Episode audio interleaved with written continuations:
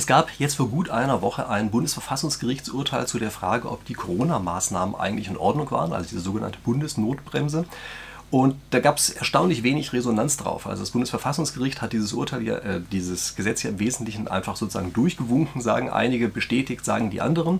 Und äh, ich muss ehrlich sagen, das hat ein bisschen mein eigenes Interesse an öffentlichem Recht überhaupt erstmal geweckt. Und äh, das ist ein Thema, bei dem ich dann auch gemerkt habe, das hat verdammt viele Berührungspunkte zu Spieltheorien. Das ist ja hier ein Spieltheoriekanal. Äh, infolgedessen ist das durchaus ein Thema, glaube ich, was wir hier einfach mal aufgreifen könnten. Übrigens für den Fall, dass Sie sich für Spieltheorie interessieren, nicht vergessen, ist immer eine gute Idee, meinen Kanal hier zu abonnieren, sofern Sie das nicht schon getan haben, dann kriegen Sie nämlich jede Woche gleich was zu diesem Thema. Aber wie auch immer, ich habe ähm, einen Professor gewinnen können als Gesprächspartner, der sich wirklich super auskennt mit dieser Sache und sich nicht nur super auskennt, sondern vor allen Dingen das auch super rüberbringen kann. Das ist nämlich Professor Oliver Lepsius von der Uni in Münster. Ähm, den habe ich bei einem anderen Vortrag mal gehört und dann haben wir gesagt, wir unterhalten uns jetzt einfach über dieses Themengebiet hier und wir wollen hier mal solchen Fragen nachgehen. Also zum einen, dass wir dieses Urteil vom Bundesverfassungsgericht so ein bisschen einordnen, überhaupt die ganzen Corona-Maßnahmen einordnen und uns dann angucken, wie funktioniert eigentlich das Recht im Zusammenhang zum Beispiel mit solchen Grundrechtseinschnitten und dergleichen Dingen, die wir hier gerade erlebt haben. Und wie gesagt, das immer auf so einer etwas abstrakten Ebene, sodass wir immer auch gleich die Brücke zur Spieltheorie mitgezogen haben. Also ich freue mich super, dass Herr Lepsius sich bereit erklärt hat, mit mir genau darüber zu sprechen. Und ähm, ich gebe jetzt erstmal das Wort an Sie direkt weiter, Herr Lepsius, das vielleicht einmal ganz kurz selber vorstellen. Ja, ja danke, Herr Rieck, erstmal für äh, die Einladung zu Ihrem Podcast. Ähm, also mein Name ist Oliver Lepsius, ich unterrichte an der Universität Münster äh, Staatsrecht, auch ein bisschen Verwaltungsrecht und ich beschäftige mich auch mit den Grundlagen des Rechts. Dazu zählen wir die historischen Entwicklungen, die philosophischen Bezüge, auch das Vergleichende. Äh, ich interessiere mich für Interdisziplinarität und äh, bin auch immer mal wieder im Ausland unterwegs. Klingt gut, interdisziplinär, denn das ist ja genau das, was wir hier gerade machen wollen. Also ich habe hier neulich mal einen Vortrag von Ihnen gehört, den ich ganz toll gefunden habe. Und äh, da sind Sie eingestiegen, dass Sie so ein paar Sachen überhaupt erstmal über öffentliches Recht erzählt haben. Also ich muss sagen, ich habe das natürlich selber, als ich studiert habe, einmal gehört. Äh, aber ganz äh, offensichtlich habe ich das nicht so richtig verstanden, worum es da wirklich ging, sondern es einfach nur so hingekriegt, dass ich den Schein bestanden habe. Also es scheint ja beim äh, Grundrechten vielleicht, wenn wir damit einfach erstmal einsteigen, immer darum zu gehen, dass man einfach verschiedene Interessen austariert. Und das ist natürlich besonders spannend, weil aus spieltheoretischer Sicht machen wir ja auch genau solche Sachen. Also wir fragen uns mal, was sind eigentlich die Interessen der einzelnen Personen und wie werden sozusagen Regeln gestaltet, um etwas zu erreichen. Ja, das nennen wir dann Mechanismusdesign. Und da gibt es ja anscheinend ja zwei Methoden, wie man das machen kann, nämlich einmal das Privatrecht. Das regelt ja irgendwie äh, dem, das Zusammenspiel zwischen Gleichberechtigten und es gibt das öffentliche Recht, das regelt das Zusammenspiel zwischen einer übergeordneten Institution, also abstrakt Staat gesagt, und sozusagen den untergeordneten Bürger, die dann die Entscheidenden sind. Habe ich das so richtig wiedergegeben? Ja, ja, durchaus. Also wir haben Staatsrecht, das aus den Grundrechten besteht und den Teilen, die die Beziehung der Staatsorgane untereinander regeln. Staatsorganisationsrecht sagen wir. Das heißt, es kommt manchmal der Bürger vor im Verhältnis zum Staat und manchmal kommen die Staatsorgane untereinander vor. Das sind sozusagen die zwei großen Bereiche. In dem Staat-Bürger-Verhältnis spielen dann die Grundrechte eine tragende Rolle und die Grundrechte sind zunächst einmal als Abwehrrechte konzipiert. Also das sind Verbotsregeln gegenüber der Mehrheit im staatsrechtlichen Kontext. Der Gesetzgeber kann nicht alles machen, was die Mehrheit eigentlich legitimiert. Wir würden ja sonst sagen, naja, wir wählen, wir haben eine Mehrheit und dann soll sich die Mehrheit auch durchsetzen. Das kann sie mit den Gesetzen.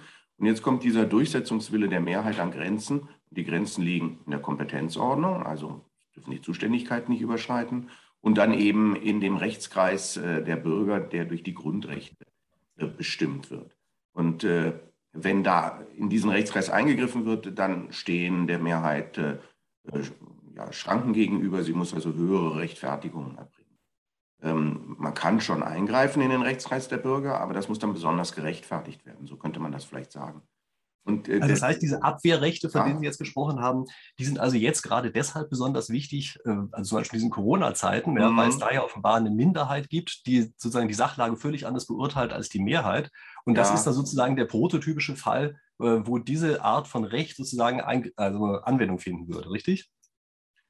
Das ist eine interessante Frage, ob es jetzt bei Corona-Gesetzen um den Schutz der Minderheit geht oder sozusagen um den Schutz der Mehrheit, ja. Denn wir werden ja durch Kontaktbeschränkungen oder Ausgangssperren, die wir hatten, oder Betriebsschließungen nicht nur als Minderheit betroffen, sondern sozusagen im gesellschaftlichen Normalzustand. Nicht der Gesetzgeber regelt etwas, was erst einmal alle angeht, und zwar in ihrer persönlichen Entfaltung. Deswegen ist das jetzt eine, eine neue oder ungewohnte Situation, dass nicht nur in die Grundrechte einiger, sondern in die Grundrechte aller eingegriffen wird.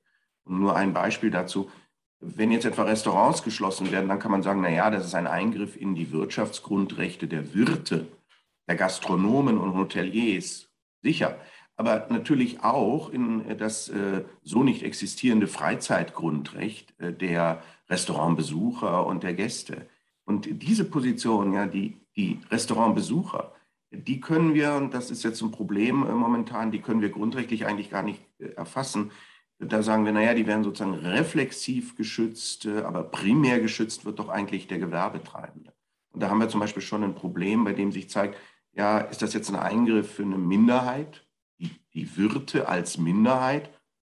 Also quantitativ natürlich gewiss, aber kann man sagen, die sind eine Minderheit qualitativ? Das passt schon irgendwie nicht. Und dann sind natürlich eigentlich betroffen wir alle, die wir dann vielleicht nicht mehr in ein Restaurant gehen können. Und das heißt, warum gehen wir in ein Restaurant? Ja, im Grunde nicht, um satt zu werden. Das ist ja nicht der Hauptzweck des Restaurants, sondern wir werden in unserer sozialen Entfaltung äh, damit auch betroffen. Denn äh, man geht ins Restaurant äh, aus kommunikativen Grundbedürfnissen, Grundbedürfnissen der Partnerwahl, vielleicht auch aus Geschäftsgründen. Äh, da werden Kontakte angebahnt, die vielleicht dann hinterher zu Verträgen und Aufträgen führen. Es gibt ja eine ganze Vielfalt. Das ist ja das Schöne am Restaurant. Es ist ein sozial nicht äh, klar definierter Bereich. Also wenn man die Restaurants schließt, dann ist es ein Eingriff in die Wirtschaftsgrundrechte. Betroffen sind aber ganz, ganz viele und sehr unterschiedliche soziale Rechte der allgemeinen Bevölkerung. Jetzt scheint es ja bei diesen Eingriffen, wie Sie immer so schön sagen, ähm, scheint es ja unterschiedliche Hierarchien zu geben. Ja? Also es gibt einmal sozusagen sehr konkrete Sachen. Also wenn einem einfach ein Polizist mhm. sagt, nee, Sie dürfen hier aber nicht rein, dann hat das ja auch irgendwas letztlich mit diesem Zusammenspiel von Staat und Bürgern zu tun. Auf der anderen Seite gibt es aber auch dieses sehr abstrakte, ja, dass man sagt, man darf nur folgende ganz abstrakte Dinge tun. Ähm, ich habe das mal versucht, in die Sprache der Spieltheorie zu übersetzen, und ich glaube, bei uns ist das ein Stufenspiel. Also es gibt sozusagen unterschiedliche Spielstufen, und immer die eine Spielstufe bestimmt den Rahmen, in dem die nächste Spielstufe stattfinden kann. Und es scheint hier im Recht, wahrscheinlich auch, weil es sich über Jahrhunderte entwickelt hat, ganz viele solcher Spielstufen zu geben, sodass man so eine richtig schöne Hierarchie hat, die sich darunter zieht. Ähm, können Sie dazu vielleicht mal ein paar Worte sagen? Das ist für Jura sehr anschlussfähig, was Sie gesagt haben, Herr Rieck. Also wir unterscheiden, in, wir machen dann so eine Normenhierarchie, sagen wir. Da passt schon wieder das Wort Hierarchie. Das ist also auch ein Rechtsbegriff, den wir benutzen, die Normenhierarchie oder der Stufenbau der Rechtsordnung. Und da steht die generell abstrakte Regel an der Spitze, ja, in Gestalt des Gesetzes. Das Gesetz formuliert ein Gebot oder Verbot in äh, einer generell abstrakten Art und Weise aus. Äh, danach kommt äh, die Anwendungsstufe. Das äh, ist dann typischerweise ein Verwaltungsakt, so würden das die Juristen nennen. Und da wird dieses generell abstrakte Gebot oder Verbot dann konkretisiert auf die einzelne Lage. Und in dieser Konkretisierung liegt auf der einen Seite eine Verschärfung des Eingriffs, was zuvor abstrakt war, wirkt jetzt konkret gegenüber Ihnen oder mir oder jemandem eben individuell. Zugleich liegt damit aber auch eine Erweiterung des Freiheitsbereichs, weil äh, bei der Konkretisierung auf den Einzelfall natürlich auch immer die Umstände des Einzelfalls berücksichtigt werden. Es ist ja eben nicht jeder Fall gleich, und dann kann in der Konkretisierung auch Rücksicht genommen werden, nicht? Das ist ganz interessant, wie in der konkreten Anwendung der allgemeinen generellen Regel eine Verschärfung vorliegt. Jetzt wird genau gesagt, das ist zu tun oder zu lassen, und zugleich mit der Konkretion dann aber auch die Berücksichtigung der Individualität einhergeht. Ja. Und deswegen ist das auch eine andere Stufe des Gesetzes, die eine Stufe im Grunde genommen, wie Sie das formuliert haben, und der Verwaltungsakt ist dann eine zweite Stufe, ein zweites Spiel in, in, in Ihrer Terminologie. Und das ist dann wahrscheinlich auch der Grund dafür, dass sich häufig Gerichte einfach nicht für zuständig erklären. Ja? Also wenn ich das richtig mitbekommen habe, dann war bei diesen ganzen Corona-Regelungen, sind ja einige vor irgendwelche Gerichte gezogen, und die haben gesagt, nö, das sind wir überhaupt gar nicht. Und dann weiß ich, sind einige Sachen zum Verfassungsgericht gegangen oder dort eingereicht worden als Klage, und die haben gesagt, nö, wir sind hier aber auch nicht zuständig. Das liegt dann wahrscheinlich jeweils genau auf der Ebene, wie abstrakt das Ganze ist, oder? Also sozusagen, je konkreter ein Fall ist, desto weniger gehört er ans Verfassungsgericht, und je abstrakter er ist, desto eher gehört er dorthin. Habe ich das so richtig verstanden? Also als Daumenregel ist das sicher erstmal ein Zugriff. In der äh, Umsetzung der Rechtsordnung ist das dann alles noch mal ein bisschen schwieriger. Der, das Problem bei, bei den Corona-Rechtsgrundlagen ist, dass äh, wir neben dem Gesetz und dem Einzelakt eine Ebene noch dazwischen geschaltet haben, die Rechtsverordnung. Und die Rechtsverordnung ist so ein Zwitter. Sie ist einerseits generell abstrakt, insofern ähnelt sie dem Gesetz. Andererseits ist sie konkreter als das Gesetz, aber noch nicht so konkret wie die Anordnung im Einzelfall. Sie steht irgendwo dazwischen. Und deswegen hat die Rechtsordnung jetzt, ich will nicht sagen Probleme, aber das ist eine besondere, besondere Rechtsform, die dann auch, was den Rechtsschutz angeht, ein wenig ausgeklinkt, gesondert behandelt wird. Und das führt dann zu den von Ihnen genannten ja, Zuständigkeitsverlagerungen. Das Bundesverfassungsgericht hat immer gesagt, wir sind äh, sozusagen die letzte Instanz. Wenn es einen Rechtsschutz bei den Verwaltungsgerichten gibt, dann muss aber erst der beschritten werden. Man kann nicht sofort nach Karlsruhe gehen, man muss erst gucken, ob man nicht auf einfacherem Wege auch schon Rechtsschutz erlangt. Und das war bei der Rechtsverordnung gegenüber den Verwaltungsgerichten, konkret den Oberverwaltungsgerichten der Fall. Und die, deswegen war dann Karlsruhe in der Regel nicht zuständig, auch wenn es um eine Verfassungsbeschwerde ging. Jetzt bei der Bundesnotbremse, die Entscheidung von letzter Woche, war die Sache anders, denn da gab es keine Rechtsverordnung. Das war ein direkt anwendbares Gesetz und dann musste das Bundesverfassungsgericht entscheiden. Also da gibt es dann, das sind sehr rechtstechnische Dinge, die im, im Prozessrecht dann auch noch äh, ausdifferenziert werden, die den, diesen, diesen Rechtsweg ähm, ähm, steuern ein wenig. Ich habe da ja auch mit vielen Bürgern gesprochen, die das nicht so richtig verstanden haben. Und das ist auch nicht leicht, das gebe ich zu. Wir haben mir gesagt, wir wollten hier kein großes Gerichtsbashing betreiben. Ähm, aber nur eine Sache ist mir aufgefallen. Ich habe ähm, diese Pressemitteilung gelesen, die das Bundesverfassungsgericht rausgeschickt hat. Und mir sind einige Dinge sehr nach Klein-Klein vorgekommen. Also ich hatte irgendwie das Gefühl, die machen im Grunde genommen so etwas wie so einen Lehrer, der eine Klassenarbeit von Schülern nachprüft. Also das war so ein bisschen das Gefühl. Die haben sozusagen die gleichen Argumente sich nochmal angesehen und gesagt, ja, ja, genau, das Argument war richtig. Und der Experte, ja, stimmt, das hat der ja auch wirklich gesagt. Ähm, ist das so? Also ist das auch ungewöhnlich für das Verfassungsgericht? Ähm, mir kam das so vor, also gerade nach dem, was Sie auch in Ihrem anderen Vortrag äh, gesagt hatten, kam es mir so vor, als würde das Gericht hier eigentlich fast so argumentieren, als wäre ist eigentlich ein untergeordnetes Gericht. Ja, das ist eine interessante Beobachtung. Ich finde das schön, dass Sie das so formulieren. Das ist eine Entscheidung, wir reden jetzt über die Beschlüsse zur Bundesnotbremse vom, ich glaube, dreißigsten November sind die ergangen. Es fällt mir etwas schwer, die Beschlüsse einzuordnen. Es sind Verfassungsbeschwerden, das heißt, es geht um konkrete Rechtsverletzungen von Einzelnen. Und gemessen werden aber generell abstrakte Gesetze, hier die Bundesnotbremse. Also es sind zwei unterschiedliche Ebenen. Der Eingriff ist ein sehr individueller, die Wirkung ist aber eine sehr gesellschaftlich allgemeine. Und diese, das ist ein, ein gewisser Spagat, nicht? Äh, am Ende muss das Gericht sagen, sind denn die konkreten Grundrechte dieser Beschwerdeführer verletzt, am Maßstab von Regeln, die aber alle betreffen. Und da sind wir wieder bei dem Problem der Minderheit und der Mehrheit. Nicht das Gesetz kennt in dem Sinne keine Minderheit. Es behandelt alle gleich als Teilnehmer der Gesellschaft und versucht, die, die Freiheit auszutarieren, ähm, gewissermaßen generell abstrakt für und gegen jedermann. Die Beschwerdeführer kommen und sagen, aber wir sind jetzt ganz besonders betroffen. Und das trifft im Grunde schon gar nicht das Problem, denn die, es sind eben nicht einige besonders betroffen, sondern es sind alle gleich betroffen. Und diese gleiche Betroffenheit, die artikuliert sich dann nur individuell. Ein Beispiel, um das zu verdeutlichen. Einer der Beschwerdeführer war ein Nachtfotograf. Der fotografiert nur nachts und, und, und dann soll die Stadt, meistens Stadtaufnahmen, die soll natürlich menschenleer sein, damit er dann bestimmte Lichteffekte vor allen Dingen in Szene setzen kann. Das heißt, der geht natürlich nachts um drei raus und der durfte das nicht mehr. Und er sagte, das ist ein Eingriff jetzt in meine Gewerbefreiheit. Wir brauchen dann also plötzlich Beschwerdeführer, die, sagen wir mal, sehr untypisch sind, nicht? Weil wir sonst nicht den grundrechtlichen Anknüpfungspunkt kriegen. Und dann hat aber dieser Beschwerdeführer es schwer, weil dann das Gericht kommt und sagt, naja, das prüfen wir jetzt aber mal sehr allgemein. Und also dann fragt das Gericht, ist es denn jetzt ein, ein, ein solcher Eingriff, dass der nachts mal ein paar Stunden bei der Ausgangssperre zu Hause bleiben muss? Er hat ja dann noch irgendwie siebzehn Stunden des Tages, an denen er raus kann. Und dann sagt er, ja, aber das sind die siebzehn, die mich beruflich nicht interessieren. Und da hatte das Bundesverfassungsgericht aber keine Gnade und sagte, ja, das ist eine Frage, die muss der Gesetzgeber regeln. Da sehen Sie sozusagen, ähm, wie die Dinge manchmal auch nicht zusammengreifen. Mein Eindruck war auch, das Gericht hat sich ein bisschen äh, verloren in Details und dann vielleicht, ich sage das jetzt bewusst, auch etwas scharf den Überblick für das große Ganze verloren. Also die sind zu sehr in Detailprüfungen eingetreten, haben sich zu stark in die Übersicht der Expertise verloren und haben nicht richtig einen Anknüpfungspunkt gefunden für das, was insgesamt als Freiheitsverteilungsproblem in der Gesellschaft auf der Tagesordnung stand.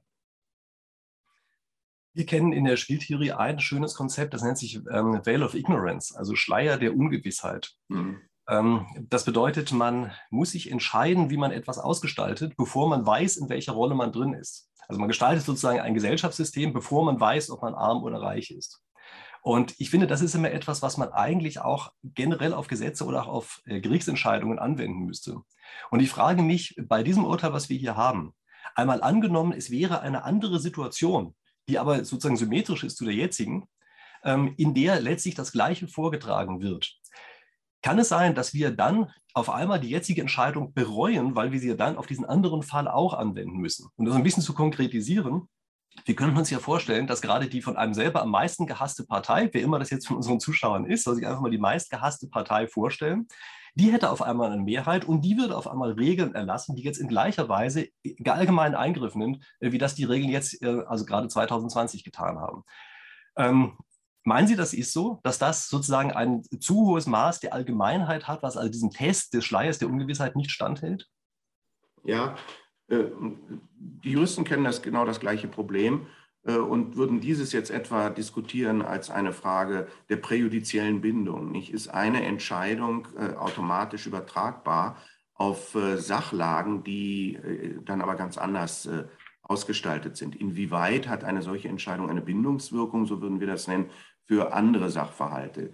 Und diese Bindungswirkung äh, ergibt sich in der Regel über die Normauslegung. Es werden verfassungsrechtliche Normen in einer Art und Weise ausgelegt und dann ist bei dem nächsten Fall, der ja in der Sache ganz anders liegt, diese Normauslegung dann wiederum leitend für die Beurteilung des Sachverhalts. Und dann kann genau passieren, was Sie schildern, Herr Rieck, dass wir die Entscheidung vielleicht bereuen, weil wir bei einem weiteren Sachverhalt dann auf eine Normauslegung Rücksicht nehmen müssen, die aber für diesen Sachverhalt gar nicht mehr passt. Und dann muss man natürlich die Normauslegung auch wieder ändern und anpassen. Deswegen, und das ist jetzt ein wirklich äh, auch ein rechtstheoretisches Problem, ist immer die Frage, wie abstrakt soll die Normauslegung sein? Wenn die Normauslegung ganz abstrakt ist, dann erfasst sie natürlich später ganz viele Fälle, an die man noch gar nicht gedacht hat, als man die Norm ausgelegt hat. Wenn die Normauslegung äh, nicht so abstrakt, sondern mehr partikular vorgeht, dann sichert sie sich natürlich ab äh, vor dem Problem, dass neue Fälle eben auch wiederum einer anderen Normauslegung äh, bedürfen. Ähm, und ähm, verstehe ich Sie richtig, dass Sie jetzt eigentlich eher sozusagen implizit sagen, diese jetzige Normauslegung, die wir durch dieses Urteil haben, die ist sozusagen sehr speziell? Äh, also das wäre ganz gerne die Interpretation, die ich dieser Entscheidung geben würde. Äh, wie die Entscheidung bindet, ist jetzt wiederum eine Interpretationsfrage. Das Gericht hat ja nur diesen Fall entschieden. Es kann ja nicht in die Zukunft entscheiden. Also insofern ist die Entscheidung des Gerichts, jedes Gerichts, immer eine eines bereits ja abgeschlossenen vergangenen Sachverhalts. Das Gesetz, das jetzt äh, beurteilt wurde, ist ja auch am dreißigsten Juni außer Kraft getreten. Es ist auch insofern eine interessante Situation, weil wenn das Gericht sonst über Gesetze entscheidet, dann wirken die auch in der Gegenwart immer noch mit.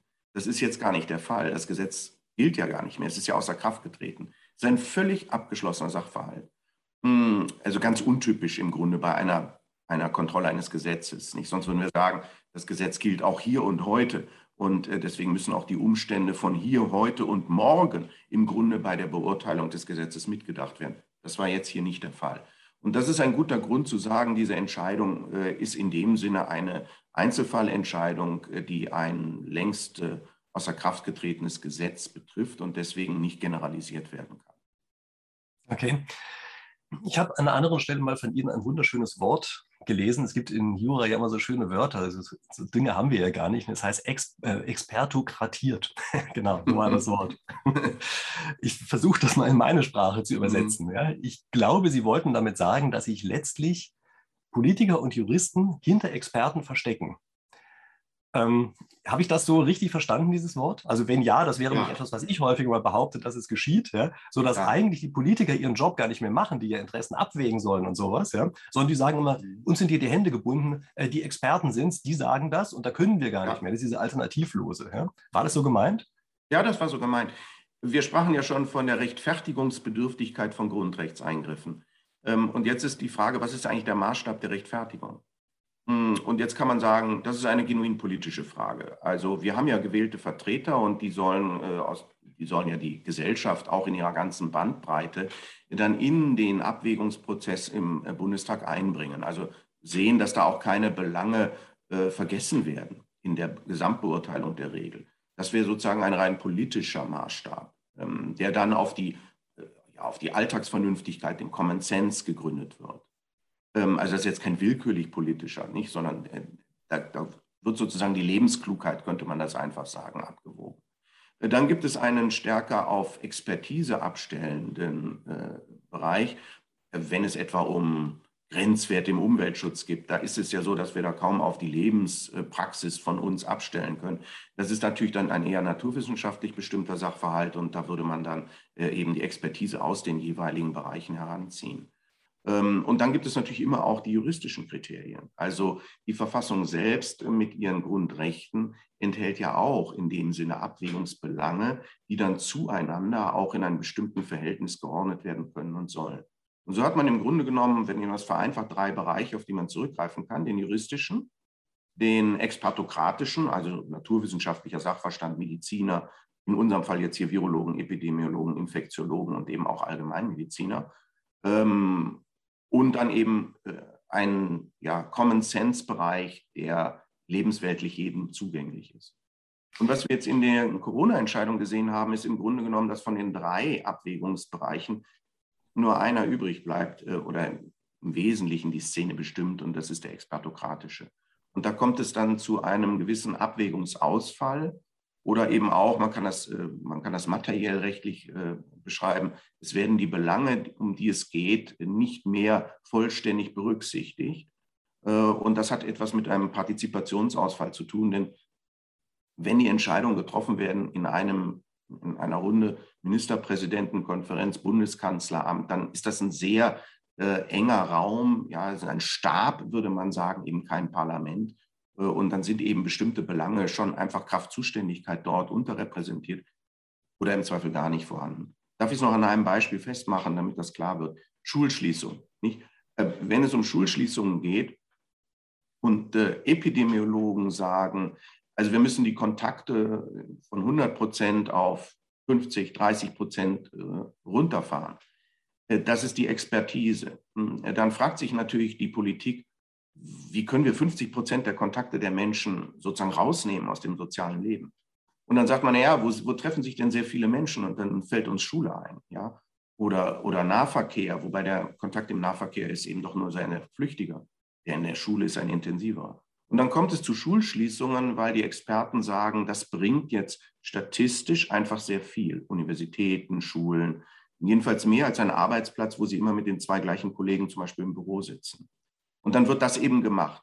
Was fehlt? Es fehlt jetzt die lebensweltliche Betrachtung. Ja? Die Eltern sind nicht dabei, die Kinder sind nicht dabei. Was das alles für soziale Folgen für die Haushalte hat, das wird gar nicht beurteilt, weil ein Epidemiologe ist jetzt weder ein Kinderpsychologe noch ein Familientherapeut. Der kann dazu gar nichts sagen. Wenn er was dazu sagen würde, dann wäre er ja kein Experte mehr. Und dann geraten solche Belange einfach aus dem Blick. Das heißt doch aber eigentlich, dass das Recht, ja, das Recht müsste jetzt dafür sorgen, dass diese Belange berücksichtigt werden.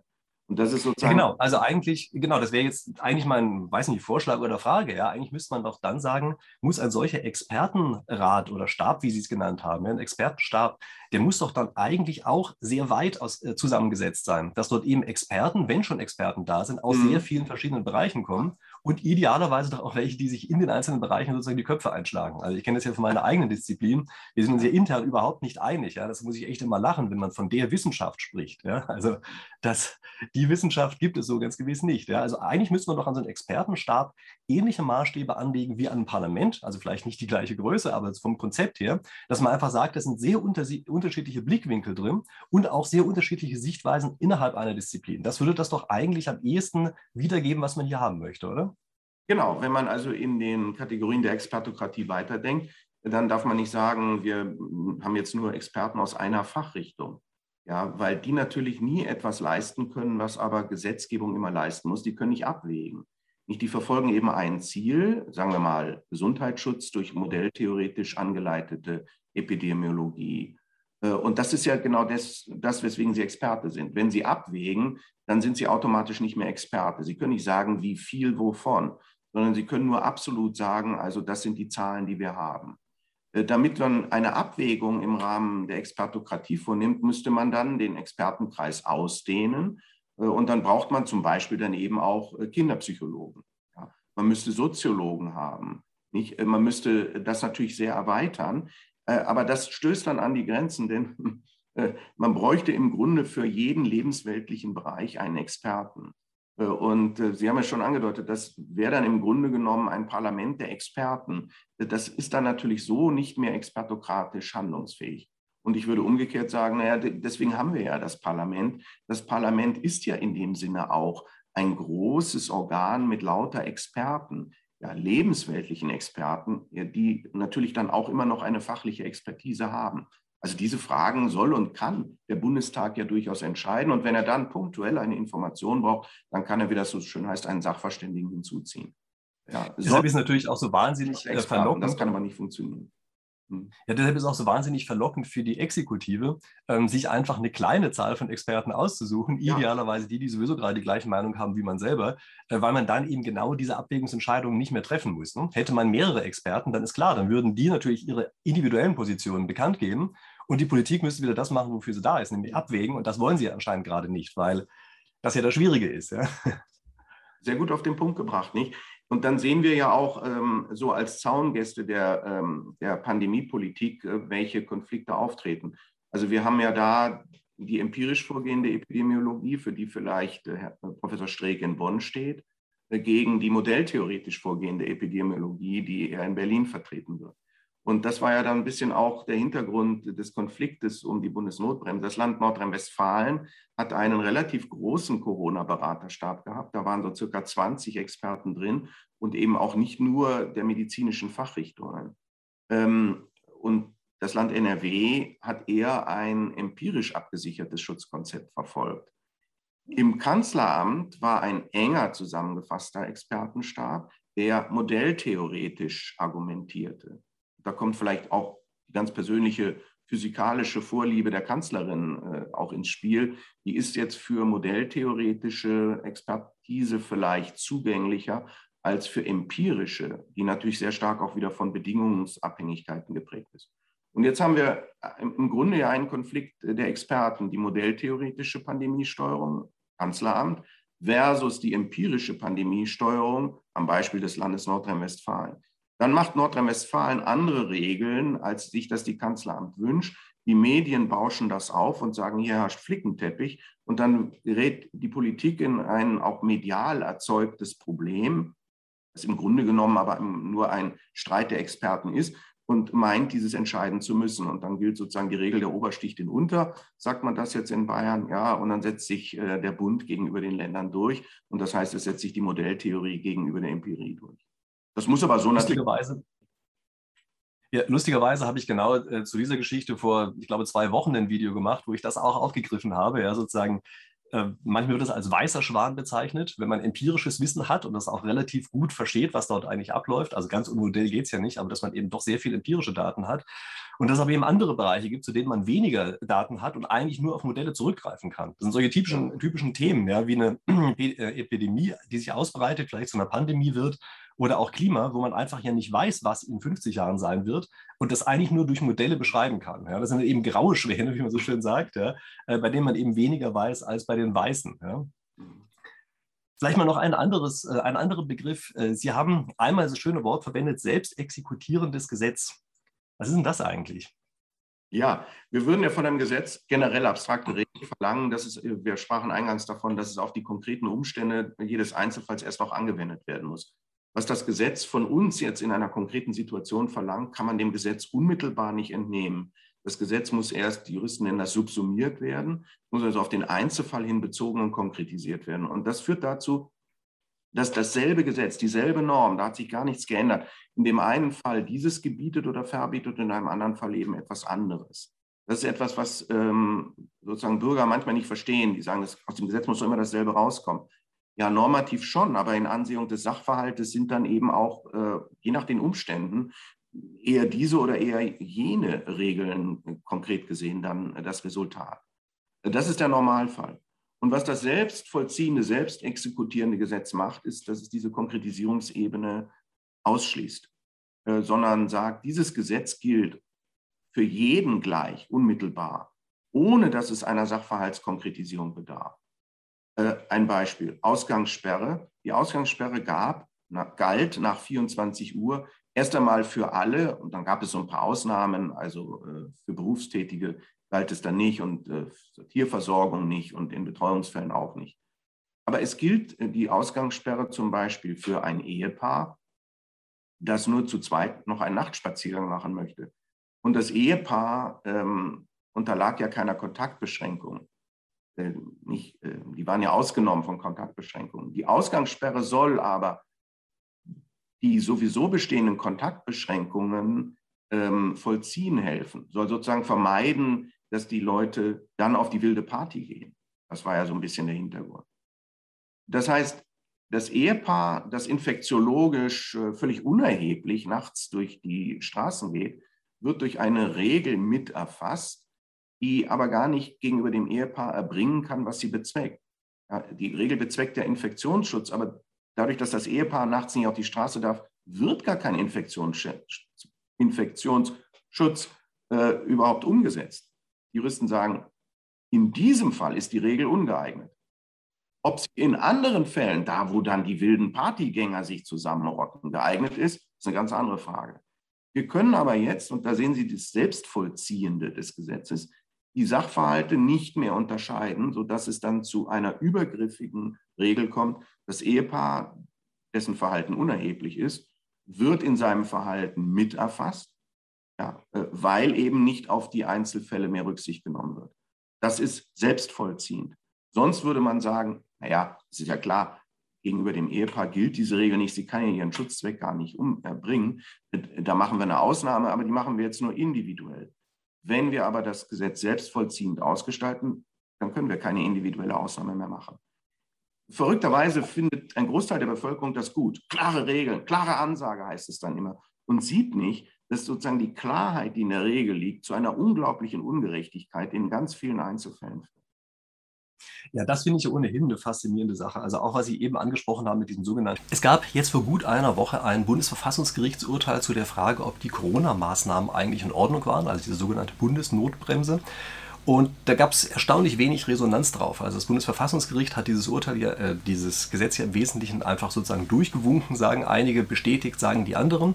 Und äh, ich muss ehrlich sagen, das hat ein bisschen mein eigenes Interesse an öffentlichem Recht überhaupt erstmal geweckt. Und äh, das ist ein Thema, bei dem ich dann auch gemerkt habe, das hat verdammt viele Berührungspunkte zu Spieltheorien. Das ist ja hier ein Spieltheoriekanal.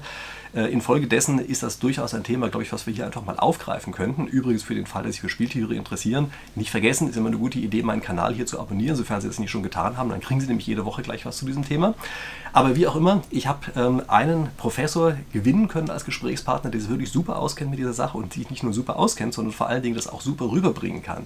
Das ist nämlich Professor Oliver Lepsius von der Uni in Münster. Ähm, den habe ich bei einem anderen Vortrag mal gehört und dann haben wir gesagt, wir unterhalten uns jetzt einfach über dieses Themengebiet hier und wir wollen hier mal solchen Fragen nachgehen. Also zum einen, dass wir dieses Urteil vom Bundesverfassungsgericht so ein bisschen einordnen, überhaupt die ganzen Corona-Maßnahmen einordnen und uns dann angucken, wie funktioniert eigentlich das Recht im Zusammenhang zum Beispiel mit solchen Grundrechtseinschnitten und dergleichen Dingen, die wir hier gerade erlebt haben. Und wie gesagt, das immer auf so einer etwas abstrakten Ebene, sodass wir immer auch gleich die Brücke zur Spieltheorie mitgezogen haben. Also ich freue mich super, dass Herr Lepsius sich bereit erklärt hat, mit mir genau darüber zu sprechen. Und Und ähm, ich gebe jetzt erstmal das Wort an Sie direkt weiter, Herr Lepsius, das vielleicht einmal ganz kurz selber vorstellen. Ja, ja danke, Herr Rieck, erstmal für äh, die Einladung zu Ihrem Podcast. Ähm, also mein Name ist Oliver Lepsius, ich unterrichte an der Universität Münster äh, Staatsrecht, auch ein bisschen Verwaltungsrecht, und ich beschäftige mich auch mit den Grundlagen des Rechts. Dazu zählen wir die historischen Entwicklungen, die philosophischen Bezüge, auch das Vergleichende. Ich interessiere mich für Interdisziplinarität und bin auch immer mal wieder im Ausland unterwegs.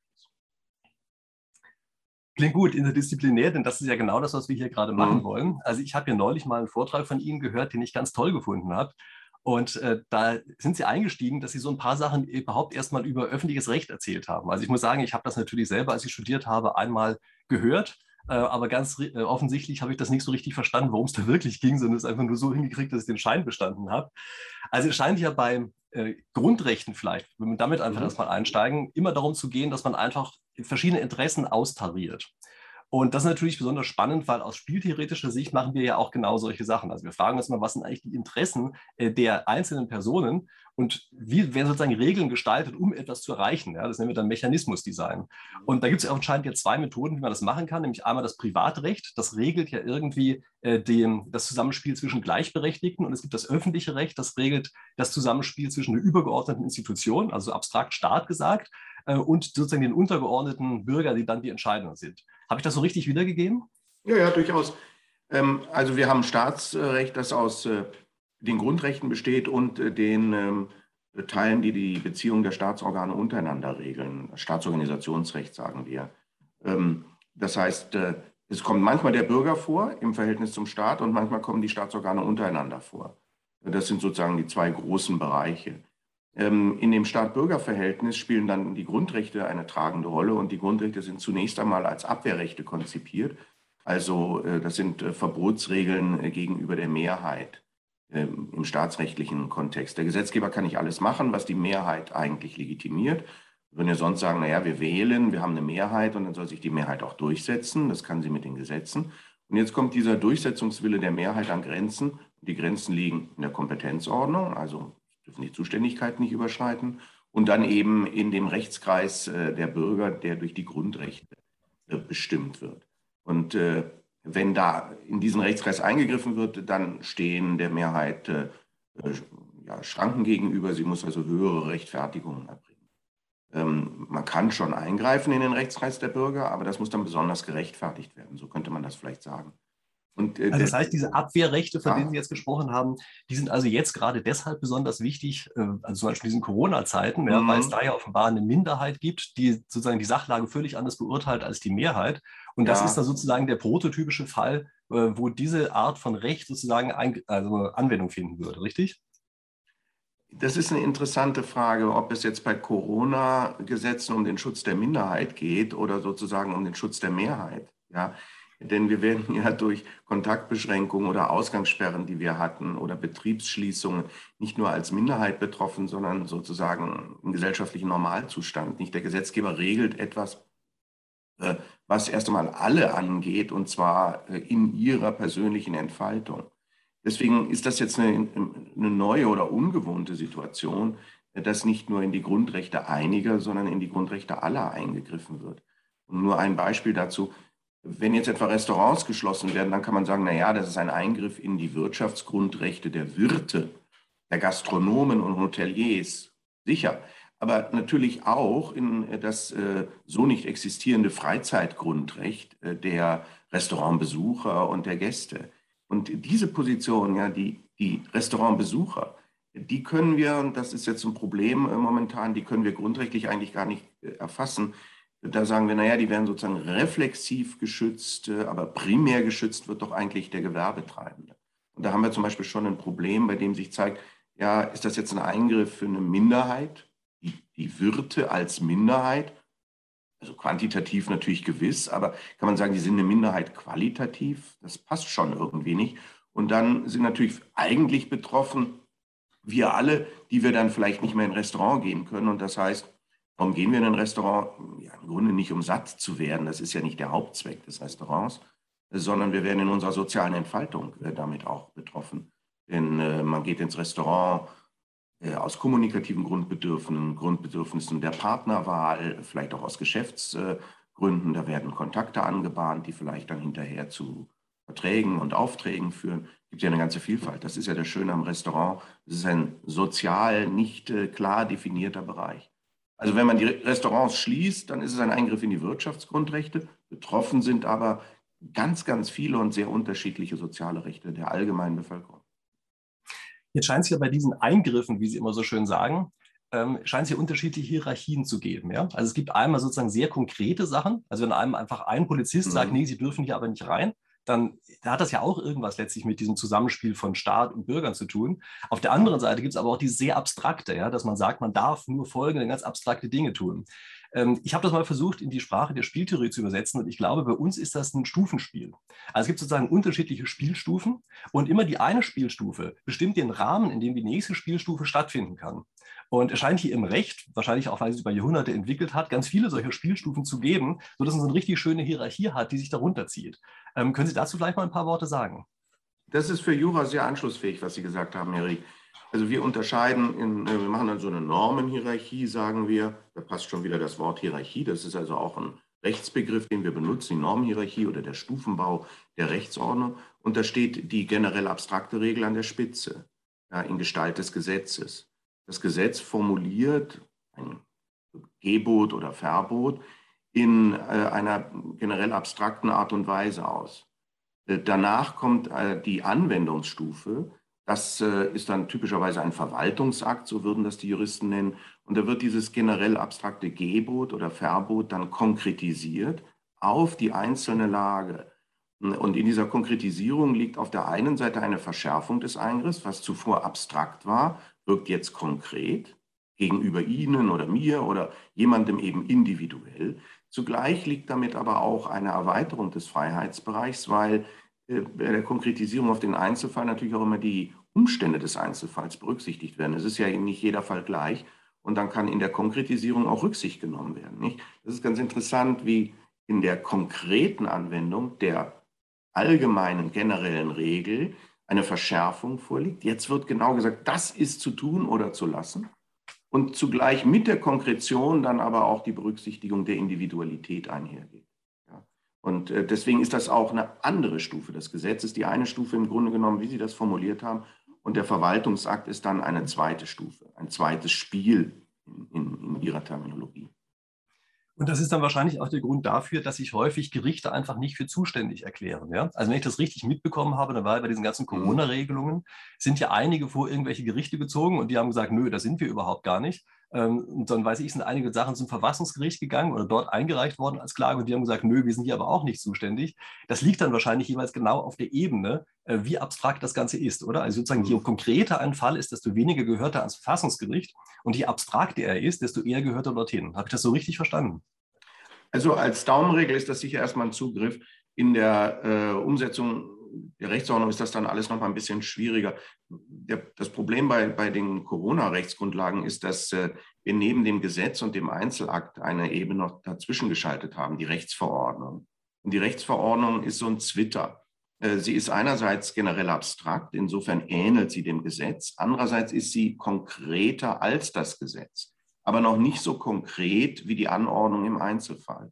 Sie steht irgendwo dazwischen. Und deswegen hat die Rechtsordnung jetzt, ich will nicht sagen Probleme, aber das ist eine besondere, besondere Rechtsform, die dann auch, was den Rechtsschutz angeht, ein wenig ausgeklinkt, gesondert behandelt wird.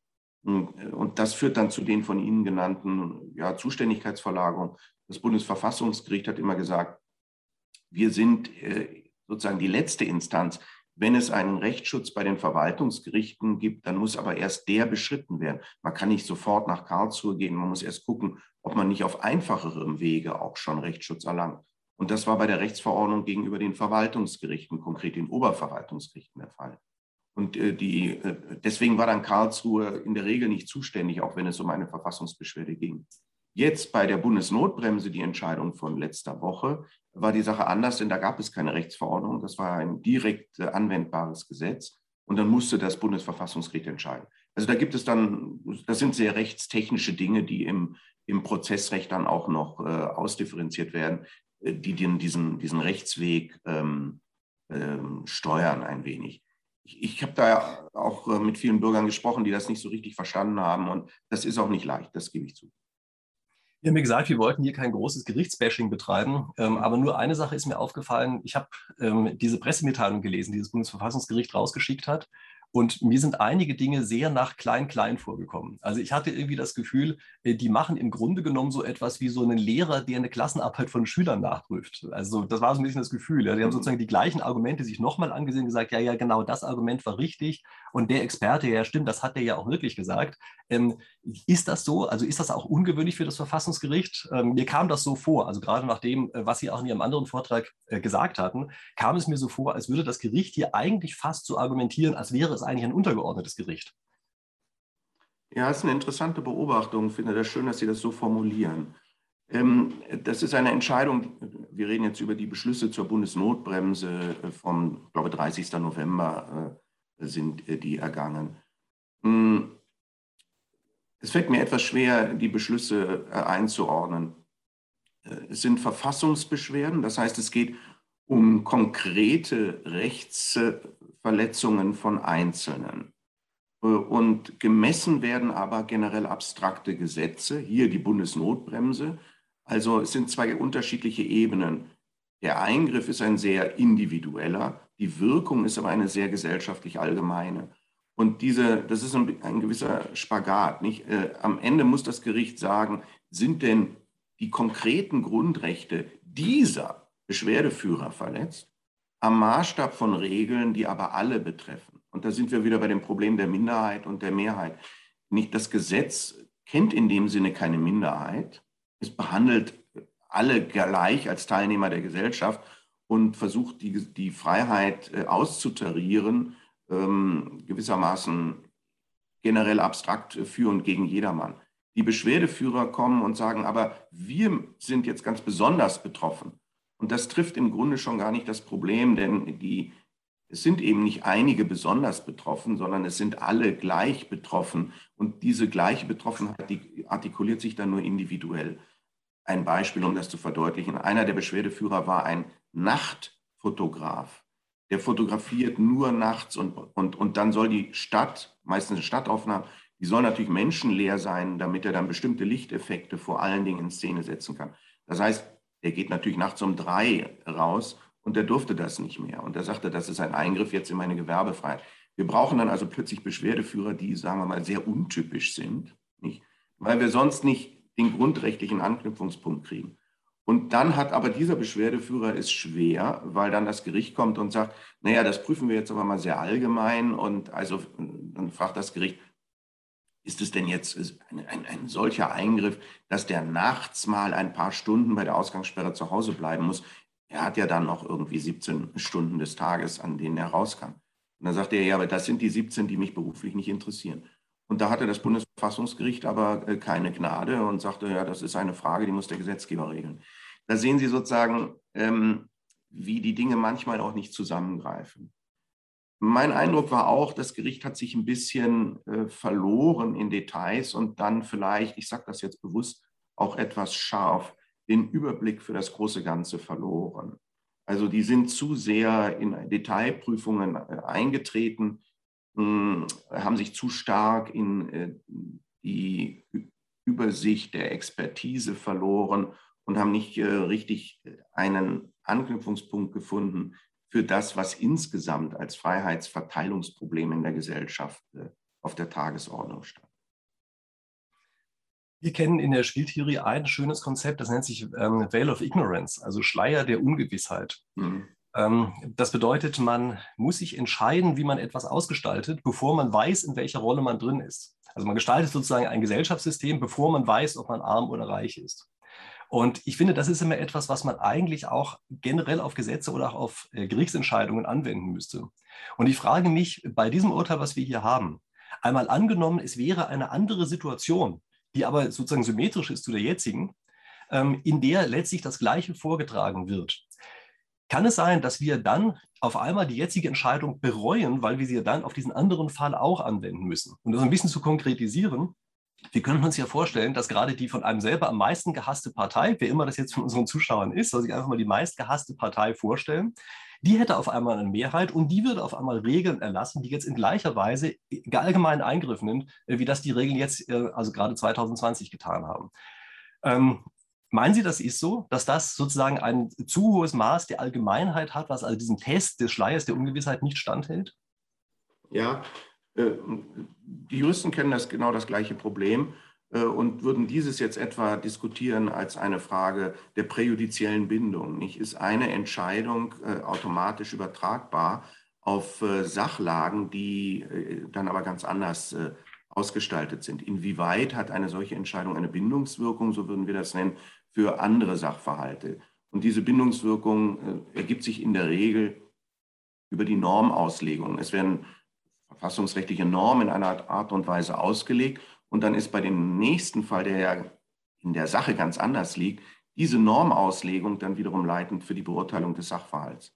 Und dann kann genau passieren, was Sie schildern, Herr Rieck, äh, dass wir die Entscheidung vielleicht bereuen, weil wir bei einem weiteren Sachverhalt äh, dann auf eine Normauslegung Rücksicht nehmen müssen, die aber für diesen Sachverhalt gar nicht mehr passt.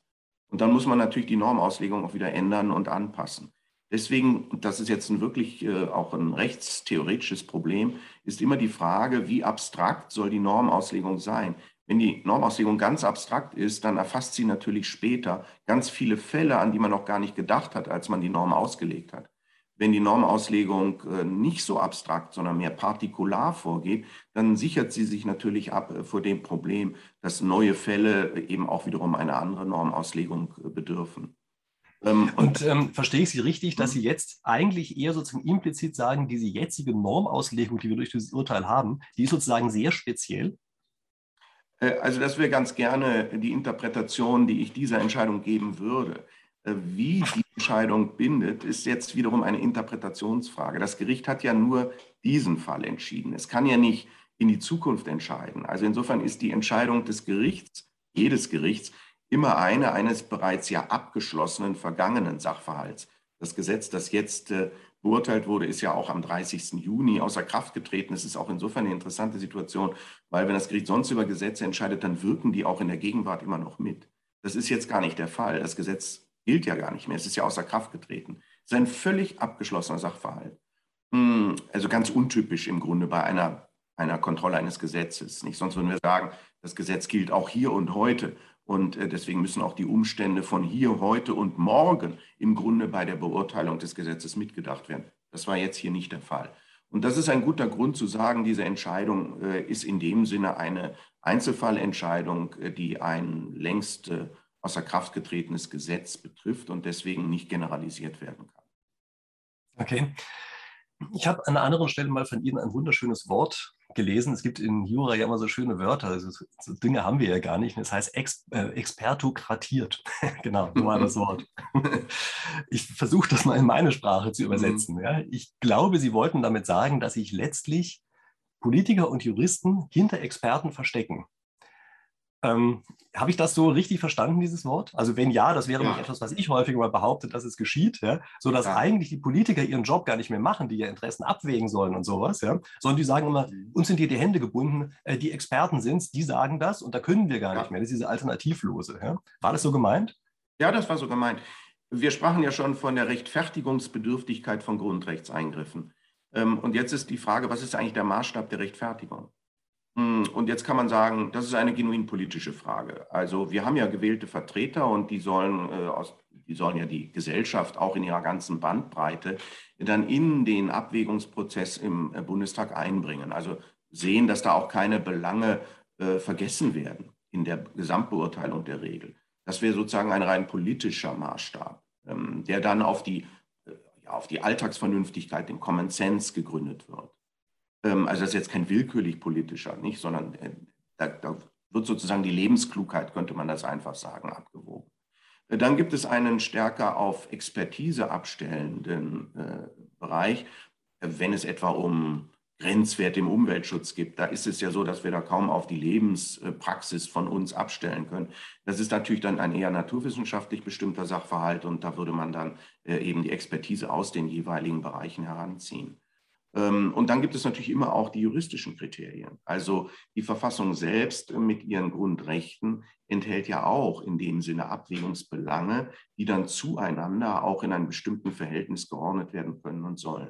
Und so hat man im Grunde genommen, wenn man das vereinfacht, drei Bereiche, auf die man zurückgreifen kann, den juristischen, den expertokratischen, also naturwissenschaftlicher Sachverstand, Mediziner, in unserem Fall jetzt hier Virologen, Epidemiologen, Infektiologen und eben auch Allgemeinmediziner, ähm, und dann eben äh, ein ja, Common-Sense-Bereich, der lebensweltlich jedem zugänglich ist. Und was wir jetzt in der Corona-Entscheidung gesehen haben, ist im Grunde genommen, dass von den drei Abwägungsbereichen nur einer übrig bleibt äh, oder im Wesentlichen die Szene bestimmt, und das ist der expertokratische. Und da kommt es dann zu einem gewissen Abwägungsausfall oder eben auch, man kann das, äh, man kann das materiell rechtlich äh, beschreiben, es werden die Belange, um die es geht, nicht mehr vollständig berücksichtigt. Äh, und das hat etwas mit einem Partizipationsausfall zu tun, denn wenn die Entscheidungen getroffen werden in einem in einer Runde Ministerpräsidentenkonferenz, Bundeskanzleramt, dann ist das ein sehr äh, enger Raum, ja, also ein Stab, würde man sagen, eben kein Parlament. Äh, und dann sind eben bestimmte Belange schon einfach Kraft Zuständigkeit dort unterrepräsentiert oder im Zweifel gar nicht vorhanden. Darf ich es noch an einem Beispiel festmachen, damit das klar wird? Schulschließung. Nicht? Äh, wenn es um Schulschließungen geht und äh, Epidemiologen sagen, also wir müssen die Kontakte von hundert Prozent auf fünfzig, dreißig Prozent runterfahren. Das ist die Expertise. Dann fragt sich natürlich die Politik, wie können wir fünfzig Prozent der Kontakte der Menschen sozusagen rausnehmen aus dem sozialen Leben? Und dann sagt man, naja, wo, wo treffen sich denn sehr viele Menschen? Und dann fällt uns Schule ein, ja? Oder, oder Nahverkehr, wobei der Kontakt im Nahverkehr ist eben doch nur sein flüchtiger. Der in der Schule ist ein intensiver. Und dann kommt es zu Schulschließungen, weil die Experten sagen, das bringt jetzt statistisch einfach sehr viel. Universitäten, Schulen, jedenfalls mehr als ein Arbeitsplatz, wo sie immer mit den zwei gleichen Kollegen zum Beispiel im Büro sitzen. Und dann wird das eben gemacht. Was fehlt? Es fehlt jetzt die lebensweltliche Betrachtung. Ja? Die Eltern sind nicht dabei, die Kinder sind nicht dabei. Was das alles für soziale Folgen für die Haushalte hat, das wird gar nicht beurteilt, weil ein Epidemiologe ist jetzt weder ein Kinderpsychologe noch ein Familientherapeut. Er kann dazu gar nichts sagen. Wenn er was dazu sagen würde, dann wäre er ja kein Experte mehr. Und dann geraten solche Belange einfach aus dem Blick. Das heißt doch aber eigentlich, Aufgabe dass des Rechts, ja, das Recht müsste jetzt dafür sorgen, dass diese Belange berücksichtigt werden. Und das ist sozusagen. Ja, genau, also eigentlich, genau, das wäre jetzt eigentlich mein, weiß nicht, Vorschlag oder Frage. Ja, eigentlich müsste man doch dann sagen, muss ein solcher Expertenrat oder Stab, wie Sie es genannt haben, ja, ein Expertenstab, der muss doch dann eigentlich auch sehr weit aus, äh, zusammengesetzt sein, dass dort eben Experten, wenn schon Experten da sind, aus mhm. sehr vielen verschiedenen Bereichen kommen und idealerweise doch auch welche, die sich in den einzelnen Bereichen sozusagen die Köpfe einschlagen. Also ich kenne das ja von meiner eigenen Disziplin.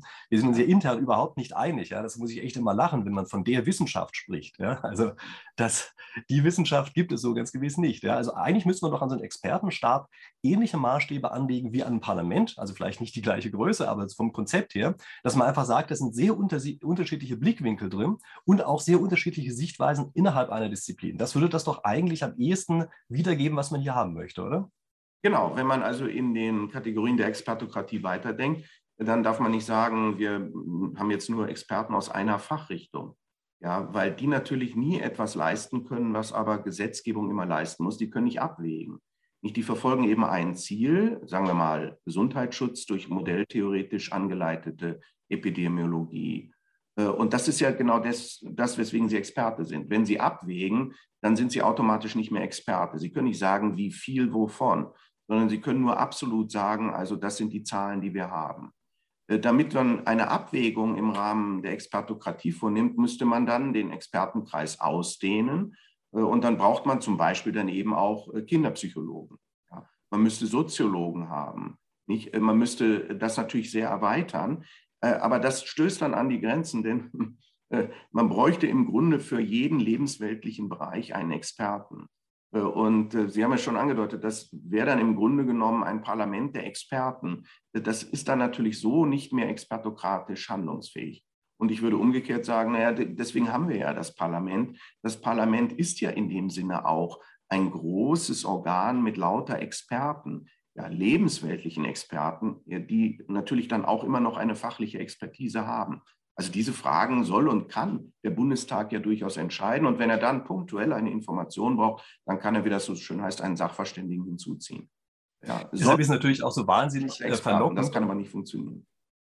Ja, deshalb ist es auch so wahnsinnig verlockend für die Exekutive, ähm, sich einfach eine kleine Zahl von Experten auszusuchen, ja. Idealerweise die, die sowieso gerade die gleiche Meinung haben wie man selber, äh, weil man dann eben genau diese Abwägungsentscheidungen nicht mehr treffen muss. Ne? Hätte man mehrere Experten, dann ist klar, dann würden die natürlich ihre individuellen Positionen bekannt geben und die Politik müsste wieder das machen, wofür sie da ist, nämlich abwägen, und das wollen sie ja anscheinend gerade nicht, weil das ja das Schwierige ist. Ja?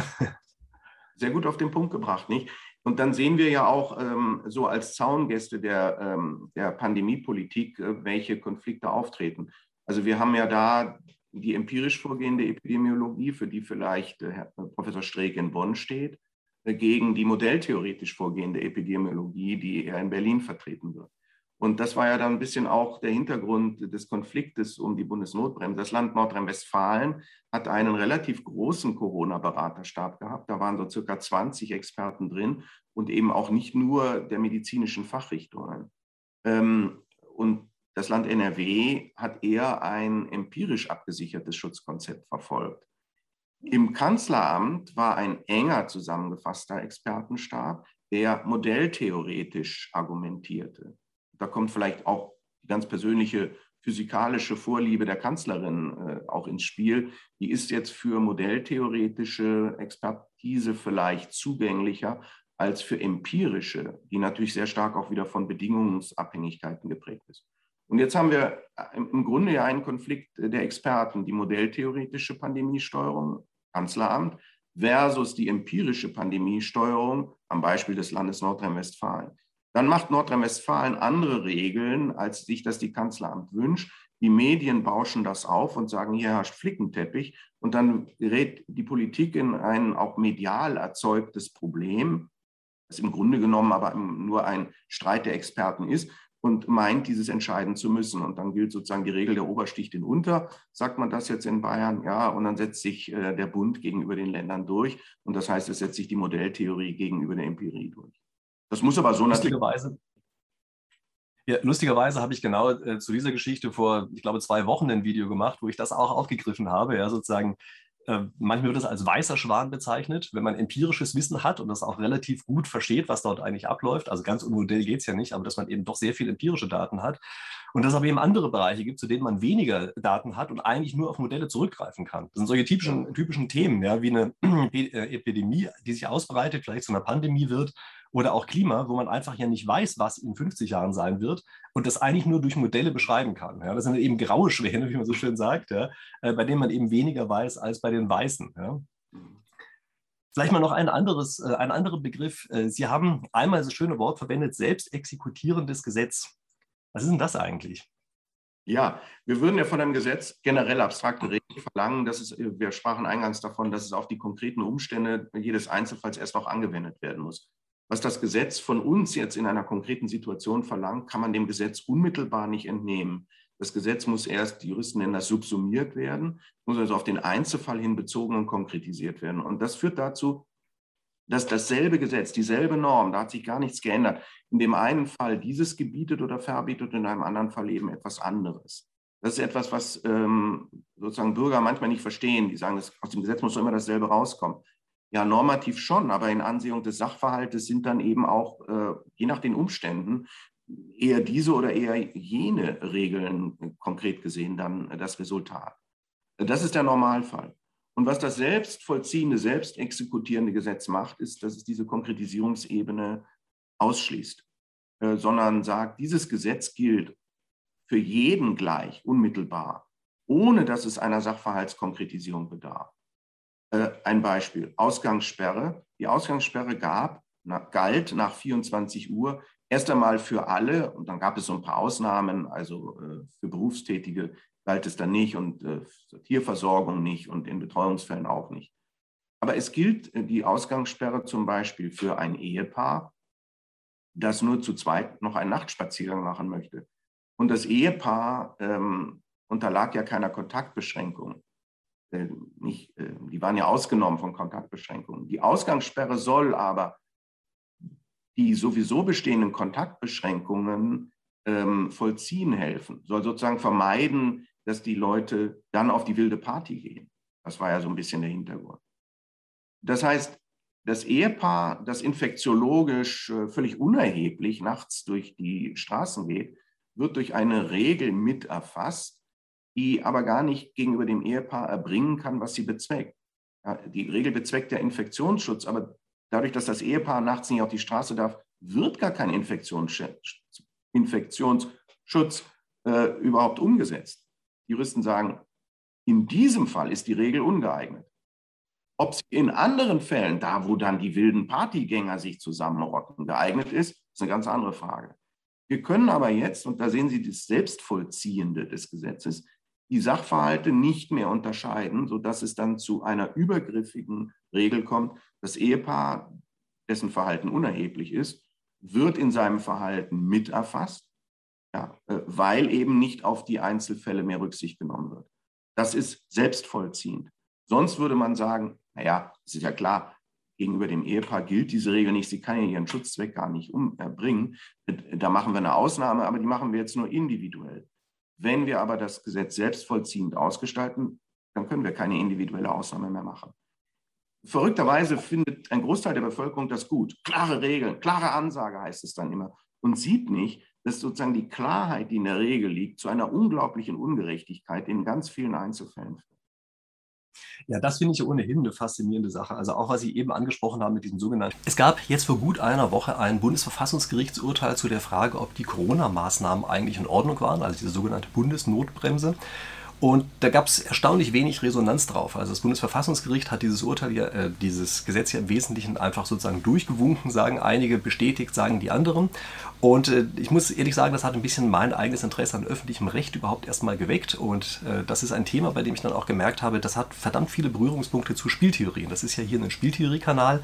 Äh, infolgedessen ist das durchaus ein Thema, glaube ich, was wir hier einfach mal aufgreifen könnten. Übrigens für den Fall, dass Sie sich für Spieltheorie interessieren, nicht vergessen, ist immer eine gute Idee, meinen Kanal hier zu abonnieren, sofern Sie das nicht schon getan haben, dann kriegen Sie nämlich jede Woche gleich was zu diesem Thema. Aber wie auch immer, ich habe ähm, einen Professor gewinnen können als Gesprächspartner, der sich wirklich super auskennt mit dieser Sache und sich nicht nur super auskennt, sondern vor allen Dingen das auch super rüberbringen kann. Das ist nämlich Professor Oliver Lepsius von der Uni in Münster. Ähm, den habe ich bei einem anderen Vortrag mal gehört und dann haben wir gesagt, wir unterhalten uns jetzt einfach über dieses Themengebiet hier und wir wollen hier mal solchen Fragen nachgehen. Also zum einen, dass wir dieses Urteil vom Bundesverfassungsgericht so ein bisschen einordnen, überhaupt die ganzen Corona-Maßnahmen einordnen und uns dann angucken, wie funktioniert eigentlich das Recht im Zusammenhang zum Beispiel mit solchen Grundrechtseinschnitten und dergleichen Dingen, die wir hier gerade erlebt haben. Und wie gesagt, das immer auf so einer etwas abstrakten Ebene, sodass wir immer auch gleich die Brücke zur Spieltheorie mitgezogen haben. Also ich freue mich super, dass Herr Lepsius sich bereit erklärt hat, mit mir genau darüber zu sprechen.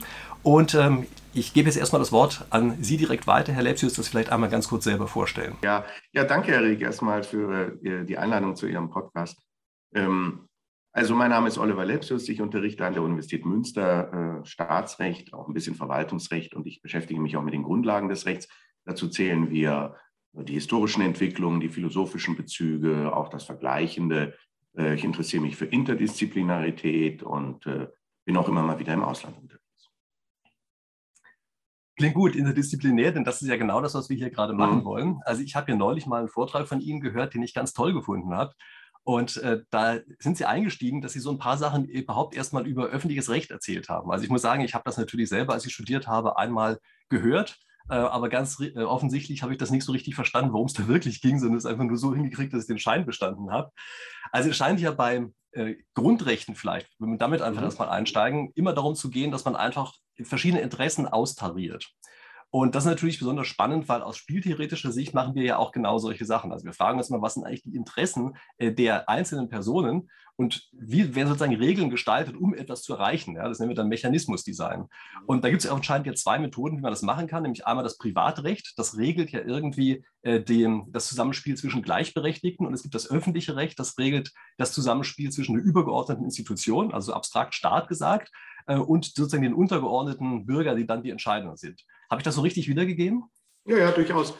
Also wir haben Staatsrecht, das aus den Grundrechten besteht und den Teilen, die die Beziehung der Staatsorgane untereinander regeln. Staatsorganisationsrecht sagen wir. Das heißt, es kommt manchmal der Bürger vor im Verhältnis zum Staat und manchmal kommen die Staatsorgane untereinander vor. Das sind sozusagen die zwei großen Bereiche. In dem Staat-Bürger-Verhältnis spielen dann die Grundrechte eine tragende Rolle, und die Grundrechte sind zunächst einmal als Abwehrrechte konzipiert. Also das sind Verbotsregeln gegenüber der Mehrheit im staatsrechtlichen Kontext. Der Gesetzgeber kann nicht alles machen, was die Mehrheit eigentlich legitimiert. Wir würden ja sonst sagen, naja, wir wählen, wir haben eine Mehrheit und dann soll sich die Mehrheit auch durchsetzen. Das kann sie mit den Gesetzen. Und jetzt kommt dieser Durchsetzungswille der Mehrheit an Grenzen. Die Grenzen liegen in der Kompetenzordnung, also dürfen die Zuständigkeit nicht überschreiten, und dann eben in dem Rechtskreis äh, der Bürger, der durch die Grundrechte äh, bestimmt wird. Und äh, wenn da in diesen Rechtskreis eingegriffen wird, dann stehen der Mehrheit äh, ja, Schranken gegenüber. Sie muss also höhere Rechtfertigungen erbringen. Ähm, man kann schon eingreifen in den Rechtskreis der Bürger, aber das muss dann besonders gerechtfertigt werden. So könnte man das vielleicht sagen. Und, äh, also das heißt, diese Abwehrrechte, von ja. denen Sie jetzt gesprochen haben, die sind also jetzt gerade deshalb besonders wichtig, äh, also zum Beispiel in diesen Corona-Zeiten, mhm. ja, weil es da ja offenbar eine Minderheit gibt, die sozusagen die Sachlage völlig anders beurteilt als die Mehrheit. Und das ja. ist dann sozusagen der prototypische Fall, äh, wo diese Art von Recht sozusagen ein, also Anwendung finden würde, richtig? Das ist eine interessante Frage, ob es jetzt bei Corona-Gesetzen um den Schutz der Minderheit geht oder sozusagen um den Schutz der Mehrheit, ja. Denn wir werden ja durch Kontaktbeschränkungen oder Ausgangssperren, die wir hatten, oder Betriebsschließungen nicht nur als Minderheit betroffen, sondern sozusagen im gesellschaftlichen Normalzustand. Nicht der Gesetzgeber regelt etwas, was erst einmal alle angeht, und zwar in ihrer persönlichen Entfaltung. Deswegen ist das jetzt eine, eine neue oder ungewohnte Situation, dass nicht nur in die Grundrechte einiger, sondern in die Grundrechte aller eingegriffen wird. Und nur ein Beispiel dazu. Wenn jetzt etwa Restaurants geschlossen werden, dann kann man sagen, naja, das ist ein Eingriff in die Wirtschaftsgrundrechte der Wirte, der Gastronomen und Hoteliers, sicher. Aber natürlich auch in das äh, so nicht existierende Freizeitgrundrecht äh, der Restaurantbesucher und der Gäste. Und diese Position, ja, die, die Restaurantbesucher, die können wir, und das ist jetzt ein Problem äh, momentan, die können wir grundrechtlich eigentlich gar nicht äh, erfassen. Da sagen wir, naja, die werden sozusagen reflexiv geschützt, aber primär geschützt wird doch eigentlich der Gewerbetreibende. Und da haben wir zum Beispiel schon ein Problem, bei dem sich zeigt, ja, ist das jetzt ein Eingriff für eine Minderheit, die, die Wirte als Minderheit, also quantitativ natürlich gewiss, aber kann man sagen, die sind eine Minderheit qualitativ, das passt schon irgendwie nicht. Und dann sind natürlich eigentlich betroffen wir alle, die wir dann vielleicht nicht mehr in ein Restaurant gehen können, und das heißt, warum gehen wir in ein Restaurant? Ja, im Grunde nicht, um satt zu werden. Das ist ja nicht der Hauptzweck des Restaurants, sondern wir werden in unserer sozialen Entfaltung damit auch betroffen. Denn äh, man geht ins Restaurant äh, aus kommunikativen Grundbedürfnissen, Grundbedürfnissen der Partnerwahl, vielleicht auch aus Geschäftsgründen. Da werden Kontakte angebahnt, die vielleicht dann hinterher zu Verträgen und Aufträgen führen. Es gibt ja eine ganze Vielfalt. Das ist ja das Schöne am Restaurant. Es ist ein sozial nicht äh, klar definierter Bereich. Also wenn man die Restaurants schließt, dann ist es ein Eingriff in die Wirtschaftsgrundrechte. Betroffen sind aber ganz, ganz viele und sehr unterschiedliche soziale Rechte der allgemeinen Bevölkerung. Jetzt scheint es ja bei diesen Eingriffen, wie Sie immer so schön sagen, ähm, scheint es ja unterschiedliche Hierarchien zu geben. Ja? Also es gibt einmal sozusagen sehr konkrete Sachen. Also wenn einem einfach ein Polizist mhm. sagt, nee, Sie dürfen hier aber nicht rein, dann da hat das ja auch irgendwas letztlich mit diesem Zusammenspiel von Staat und Bürgern zu tun. Auf der anderen Seite gibt es aber auch dieses sehr Abstrakte, ja, dass man sagt, man darf nur folgende ganz abstrakte Dinge tun. Ähm, ich habe das mal versucht, in die Sprache der Spieltheorie zu übersetzen, und ich glaube, bei uns ist das ein Stufenspiel. Also es gibt sozusagen unterschiedliche Spielstufen, und immer die eine Spielstufe bestimmt den Rahmen, in dem die nächste Spielstufe stattfinden kann. Und es scheint hier im Recht, wahrscheinlich auch, weil es über Jahrhunderte entwickelt hat, ganz viele solcher Spielstufen zu geben, sodass man so eine richtig schöne Hierarchie hat, die sich darunter zieht. Ähm, können Sie dazu vielleicht mal ein paar Worte sagen? Das ist für Jura sehr anschlussfähig, was Sie gesagt haben, Herr Rieck.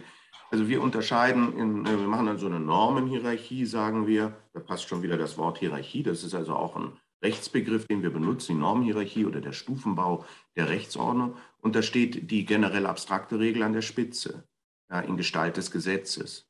Das Gesetz formuliert ein Gebot oder Verbot in äh, einer generell abstrakten Art und Weise aus. Äh, danach kommt äh, die Anwendungsstufe. Das äh, ist dann typischerweise ein Verwaltungsakt, so würden das die Juristen nennen. Und da wird dieses generell abstrakte Gebot oder Verbot dann konkretisiert auf die einzelne Lage. Und in dieser Konkretisierung liegt auf der einen Seite eine Verschärfung des Eingriffs, was zuvor abstrakt war, wirkt jetzt konkret.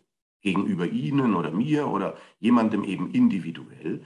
Zugleich liegt damit aber auch eine Erweiterung des Freiheitsbereichs, weil äh, bei der Konkretisierung auf den Einzelfall natürlich auch immer die Umstände des Einzelfalls berücksichtigt werden. Es ist ja nicht jeder Fall gleich und dann kann in der Konkretisierung auch Rücksicht genommen werden, nicht? Das ist ganz interessant, wie in der konkreten Anwendung der allgemeinen, generellen Regel eine Verschärfung vorliegt. Jetzt wird genau gesagt, das ist zu tun oder zu lassen. Und zugleich mit der Konkretion dann aber auch die Berücksichtigung der Individualität einhergeht. Ja. Und deswegen ist das auch eine andere Stufe. Das Gesetz ist die eine Stufe im Grunde genommen, wie Sie das formuliert haben.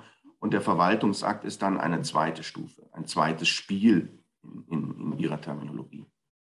Und das ist dann wahrscheinlich auch der Grund dafür, dass sich häufig Gerichte einfach nicht für zuständig erklären. Ja? Also wenn ich das richtig mitbekommen habe, dann war bei diesen ganzen Corona-Regelungen, sind ja einige vor irgendwelche Gerichte gezogen und die haben gesagt, nö, das sind wir überhaupt gar nicht. Und dann weiß ich, sind einige Sachen zum Verfassungsgericht gegangen oder dort eingereicht worden als Klage und die haben gesagt, nö, wir sind hier aber auch nicht zuständig.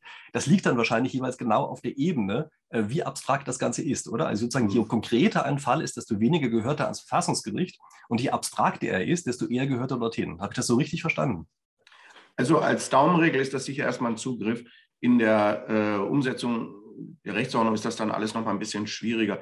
Der, das Problem bei, bei den Corona-Rechtsgrundlagen ist, dass äh, wir neben dem Gesetz und dem Einzelakt eine Ebene noch dazwischen geschaltet haben, die Rechtsverordnung. Und die Rechtsverordnung ist so ein Zwitter. Äh, sie ist einerseits generell abstrakt, insofern ähnelt sie dem Gesetz. Andererseits ist sie konkreter als das Gesetz, aber noch nicht so konkret wie die Anordnung im Einzelfall. Sie steht irgendwo dazwischen. Und deswegen hat die Rechtsordnung jetzt, ich will nicht sagen Probleme, aber das ist eine besondere, besondere Rechtsform, die dann auch, was den Rechtsschutz angeht, ein wenig ausgeklinkt, gesondert behandelt wird.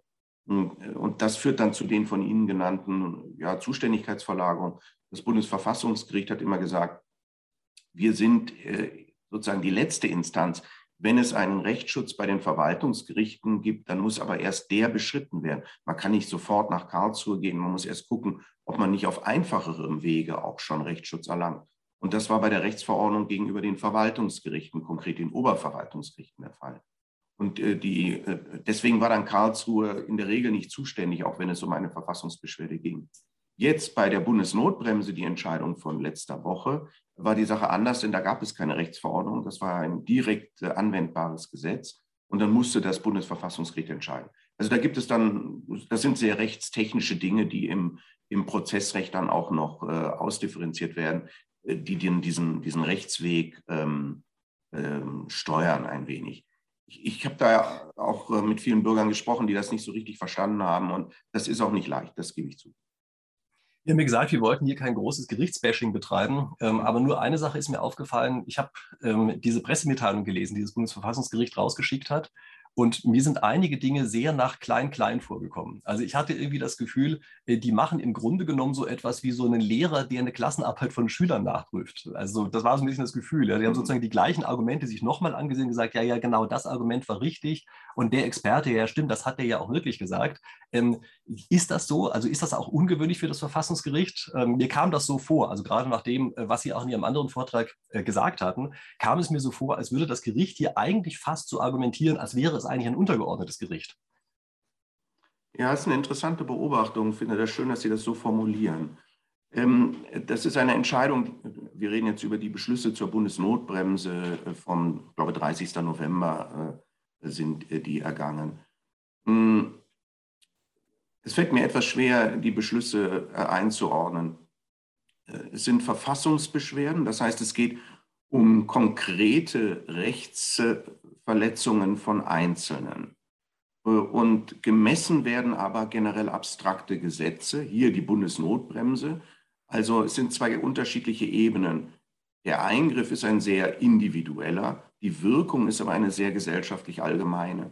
Und diese, das ist ein, ein gewisser Spagat, nicht? Äh, am Ende muss das Gericht sagen, sind denn die konkreten Grundrechte dieser Beschwerdeführer verletzt, am Maßstab von Regeln, die aber alle betreffen. Und da sind wir wieder bei dem Problem der Minderheit und der Mehrheit. Nicht das Gesetz kennt in dem Sinne keine Minderheit. Es behandelt alle gleich als Teilnehmer der Gesellschaft und versucht, die, die Freiheit äh, auszutarieren, ähm, gewissermaßen generell abstrakt für und gegen jedermann. Die Beschwerdeführer kommen und sagen, aber wir sind jetzt ganz besonders betroffen. Und das trifft im Grunde schon gar nicht das Problem, denn die, es sind eben nicht einige besonders betroffen, sondern es sind alle gleich betroffen. Und diese gleiche Betroffenheit, die artikuliert sich dann nur individuell. Ein Beispiel, um das zu verdeutlichen. Einer der Beschwerdeführer war ein Nachtfotograf. Der fotografiert nur nachts und, und, und dann soll die Stadt, meistens eine Stadtaufnahme, die soll natürlich menschenleer sein, damit er dann bestimmte Lichteffekte vor allen Dingen in Szene setzen kann. Das heißt, er geht natürlich nachts um drei raus und er durfte das nicht mehr. Und er sagte, das ist ein Eingriff jetzt in meine Gewerbefreiheit. Wir brauchen dann also plötzlich Beschwerdeführer, die, sagen wir mal, sehr untypisch sind, nicht? Weil wir sonst nicht den grundrechtlichen Anknüpfungspunkt kriegen.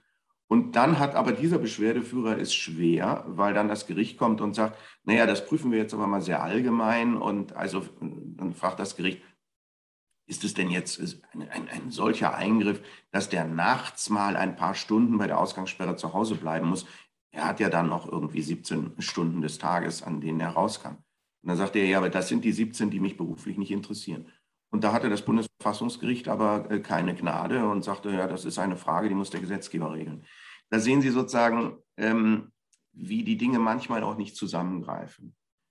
Mein Eindruck war auch, das Gericht hat sich ein bisschen äh, verloren in Details und dann vielleicht, ich sage das jetzt bewusst, auch etwas scharf, den Überblick für das große Ganze verloren. Also die sind zu sehr in Detailprüfungen äh, eingetreten, mh, haben sich zu stark in äh, die Übersicht der Expertise verloren und haben nicht äh, richtig einen Anknüpfungspunkt gefunden für das, was insgesamt als Freiheitsverteilungsproblem in der Gesellschaft auf der Tagesordnung stand. Wir kennen in der Spieltheorie ein schönes Konzept, das nennt sich ähm, Veil of Ignorance, also Schleier der Ungewissheit. Mhm. Ähm, das bedeutet, man muss sich entscheiden, wie man etwas ausgestaltet, bevor man weiß, in welcher Rolle man drin ist. Also man gestaltet sozusagen ein Gesellschaftssystem, bevor man weiß, ob man arm oder reich ist. Und ich finde, das ist immer etwas, was man eigentlich auch generell auf Gesetze oder auch auf Gerichtsentscheidungen anwenden müsste. Und ich frage mich bei diesem Urteil, was wir hier haben, einmal angenommen, es wäre eine andere Situation, die aber sozusagen symmetrisch ist zu der jetzigen, in der letztlich das Gleiche vorgetragen wird. Kann es sein, dass wir dann auf einmal die jetzige Entscheidung bereuen, weil wir sie dann auf diesen anderen Fall auch anwenden müssen? Und das ein bisschen zu konkretisieren, wir können uns ja vorstellen, dass gerade die von einem selber am meisten gehasste Partei, wer immer das jetzt von unseren Zuschauern ist, soll sich einfach mal die meistgehasste Partei vorstellen, die hätte auf einmal eine Mehrheit und die würde auf einmal Regeln erlassen, die jetzt in gleicher Weise allgemeinen Eingriff nimmt, wie das die Regeln jetzt, also gerade zweitausendzwanzig, getan haben. Ähm, meinen Sie, das ist so, dass das sozusagen ein zu hohes Maß der Allgemeinheit hat, was also diesem Test des Schleiers der Ungewissheit nicht standhält? Ja. Die Juristen kennen das genau das gleiche Problem und würden dieses jetzt etwa diskutieren als eine Frage der präjudiziellen Bindung. Nicht? Ist eine Entscheidung automatisch übertragbar auf Sachlagen, die dann aber ganz anders ausgestaltet sind? Inwieweit hat eine solche Entscheidung eine Bindungswirkung, so würden wir das nennen, für andere Sachverhalte? Und diese Bindungswirkung ergibt sich in der Regel über die Normauslegung. Es werden verfassungsrechtliche Normen in einer Art und Weise ausgelegt und dann ist bei dem nächsten Fall, der ja in der Sache ganz anders liegt, diese Normauslegung dann wiederum leitend für die Beurteilung des Sachverhalts. Und dann kann genau passieren, was Sie schildern, Herr Rieck, dass wir die Entscheidung vielleicht bereuen, weil wir bei einem weiteren Sachverhalt dann auf eine Normauslegung Rücksicht nehmen müssen, die aber für diesen Sachverhalt gar nicht mehr passt. Und dann muss man natürlich die Normauslegung auch wieder ändern und anpassen. Deswegen, und das ist jetzt ein wirklich äh, auch ein rechtstheoretisches Problem, ist immer die Frage, wie abstrakt soll die Normauslegung sein? Wenn die Normauslegung ganz abstrakt ist, dann erfasst sie natürlich später ganz viele Fälle, an die man noch gar nicht gedacht hat, als man die Norm ausgelegt hat. Wenn die Normauslegung äh, nicht so abstrakt, sondern mehr partikular vorgeht, dann sichert sie sich natürlich ab äh, vor dem Problem, dass neue Fälle eben auch wiederum eine andere Normauslegung äh, bedürfen. Ähm, und, und ähm, verstehe ich Sie richtig, dass Sie jetzt eigentlich eher sozusagen implizit sagen, diese jetzige Normauslegung, die wir durch dieses Urteil haben, die ist sozusagen sehr speziell? Also das wäre ganz gerne die Interpretation, die ich dieser Entscheidung geben würde. wie die Entscheidung bindet, ist jetzt wiederum eine Interpretationsfrage. Das Gericht hat ja nur diesen Fall entschieden. Es kann ja nicht in die Zukunft entscheiden. Also insofern ist die Entscheidung des Gerichts, jedes Gerichts, immer eine eines bereits ja abgeschlossenen vergangenen Sachverhalts. Das Gesetz, das jetzt äh, beurteilt wurde, ist ja auch am dreißigsten Juni außer Kraft getreten. Es ist auch insofern eine interessante Situation, weil wenn das Gericht sonst über Gesetze entscheidet, dann wirken die auch in der Gegenwart immer noch mit. Das ist jetzt gar nicht der Fall. Das Gesetz gilt ja gar nicht mehr. Es ist ja außer Kraft getreten. Es ist ein völlig abgeschlossener Sachverhalt. Also ganz untypisch im Grunde bei einer, einer Kontrolle eines Gesetzes. Nicht? Sonst würden wir sagen, das Gesetz gilt auch hier und heute. Und deswegen müssen auch die Umstände von hier, heute und morgen im Grunde bei der Beurteilung des Gesetzes mitgedacht werden. Das war jetzt hier nicht der Fall. Und das ist ein guter Grund zu sagen, diese Entscheidung ist in dem Sinne eine Einzelfallentscheidung, die ein längst außer Kraft getretenes Gesetz betrifft und deswegen nicht generalisiert werden kann. Okay. Ich habe an einer anderen Stelle mal von Ihnen ein wunderschönes Wort gelesen. Es gibt in Jura ja immer so schöne Wörter, also so Dinge haben wir ja gar nicht. Das heißt Ex äh, expertokratiert. Genau, so war das Wort. Ich versuche das mal in meine Sprache zu übersetzen. Ja. Ich glaube, Sie wollten damit sagen, dass sich letztlich Politiker und Juristen hinter Experten verstecken. Ähm, habe ich das so richtig verstanden, dieses Wort? Also wenn ja, das wäre ja. Nicht etwas, was ich häufiger mal behaupte, dass es geschieht, ja? So dass ja. eigentlich die Politiker ihren Job gar nicht mehr machen, die ja Interessen abwägen sollen und sowas, ja? Sondern die sagen immer, uns sind hier die Hände gebunden, äh, die Experten sind es, die sagen das und da können wir gar ja. nicht mehr, das ist diese Alternativlose. Ja? War das so gemeint? Ja, das war so gemeint. Wir sprachen ja schon von der Rechtfertigungsbedürftigkeit von Grundrechtseingriffen. Ähm, und jetzt ist die Frage, was ist eigentlich der Maßstab der Rechtfertigung? Und jetzt kann man sagen, das ist eine genuin politische Frage. Also wir haben ja gewählte Vertreter und die sollen, äh, aus, die sollen ja die Gesellschaft auch in ihrer ganzen Bandbreite dann in den Abwägungsprozess im äh, Bundestag einbringen. Also sehen, dass da auch keine Belange äh, vergessen werden in der Gesamtbeurteilung der Regel. Das wäre sozusagen ein rein politischer Maßstab, ähm, der dann auf die, äh, ja, auf die Alltagsvernünftigkeit, den Common Sense gegründet wird. Also das ist jetzt kein willkürlich politischer, nicht, sondern da, da wird sozusagen die Lebensklugheit, könnte man das einfach sagen, abgewogen. Dann gibt es einen stärker auf Expertise abstellenden äh, Bereich, wenn es etwa um Grenzwerte im Umweltschutz gibt. Da ist es ja so, dass wir da kaum auf die Lebenspraxis von uns abstellen können. Das ist natürlich dann ein eher naturwissenschaftlich bestimmter Sachverhalt und da würde man dann äh, eben die Expertise aus den jeweiligen Bereichen heranziehen. Und dann gibt es natürlich immer auch die juristischen Kriterien. Also die Verfassung selbst mit ihren Grundrechten enthält ja auch in dem Sinne Abwägungsbelange, die dann zueinander auch in einem bestimmten Verhältnis geordnet werden können und sollen. Und so hat man im Grunde genommen, wenn man das vereinfacht, drei Bereiche, auf die man zurückgreifen kann, den juristischen, den expertokratischen, also naturwissenschaftlicher Sachverstand, Mediziner, in unserem Fall jetzt hier Virologen, Epidemiologen, Infektiologen und eben auch Allgemeinmediziner, ähm, und dann eben ein ja, Common-Sense-Bereich, der lebensweltlich jedem zugänglich ist. Und was wir jetzt in der Corona-Entscheidung gesehen haben, ist im Grunde genommen, dass von den drei Abwägungsbereichen nur einer übrig bleibt oder im Wesentlichen die Szene bestimmt, und das ist der expertokratische. Und da kommt es dann zu einem gewissen Abwägungsausfall oder eben auch, man kann das, man kann das materiell rechtlich beschreiben, es werden die Belange, um die es geht, nicht mehr vollständig berücksichtigt. Und das hat etwas mit einem Partizipationsausfall zu tun, denn wenn die Entscheidungen getroffen werden in, einem, in einer Runde Ministerpräsidentenkonferenz, Bundeskanzleramt, dann ist das ein sehr äh, enger Raum, ja, also ein Stab, würde man sagen, eben kein Parlament. Und dann sind eben bestimmte Belange schon einfach Kraft Zuständigkeit dort unterrepräsentiert oder im Zweifel gar nicht vorhanden. Darf ich es noch an einem Beispiel festmachen, damit das klar wird? Schulschließung. Nicht? Wenn es um Schulschließungen geht und äh, Epidemiologen sagen, also wir müssen die Kontakte von hundert Prozent auf fünfzig, dreißig Prozent äh, runterfahren. Äh, das ist die Expertise. Dann fragt sich natürlich die Politik, wie können wir fünfzig Prozent der Kontakte der Menschen sozusagen rausnehmen aus dem sozialen Leben? Und dann sagt man, naja, wo, wo treffen sich denn sehr viele Menschen? Und dann fällt uns Schule ein, ja? Oder, oder Nahverkehr, wobei der Kontakt im Nahverkehr ist eben doch nur ein flüchtiger. Der in der Schule ist ein intensiver. Und dann kommt es zu Schulschließungen, weil die Experten sagen, das bringt jetzt statistisch einfach sehr viel. Universitäten, Schulen, jedenfalls mehr als ein Arbeitsplatz, wo sie immer mit den zwei gleichen Kollegen zum Beispiel im Büro sitzen. Und dann wird das eben gemacht. Was fehlt? Es fehlt jetzt die lebensweltliche Betrachtung. Ja?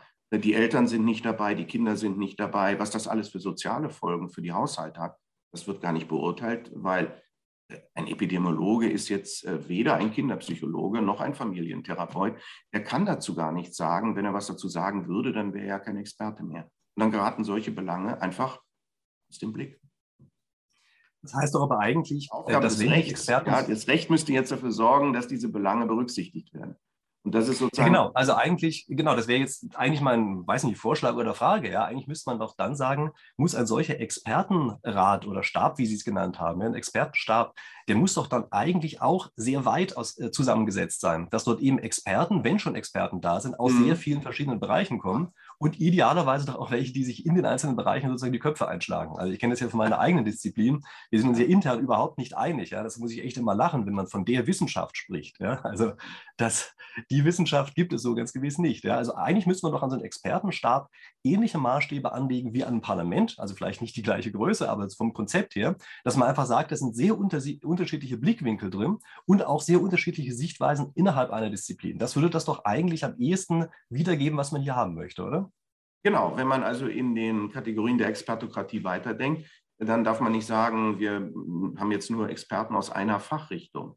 Ja, weil die natürlich nie etwas leisten können, was aber Gesetzgebung immer leisten muss. Die können nicht abwägen. Nicht, die verfolgen eben ein Ziel, sagen wir mal Gesundheitsschutz durch modelltheoretisch angeleitete Epidemiologie.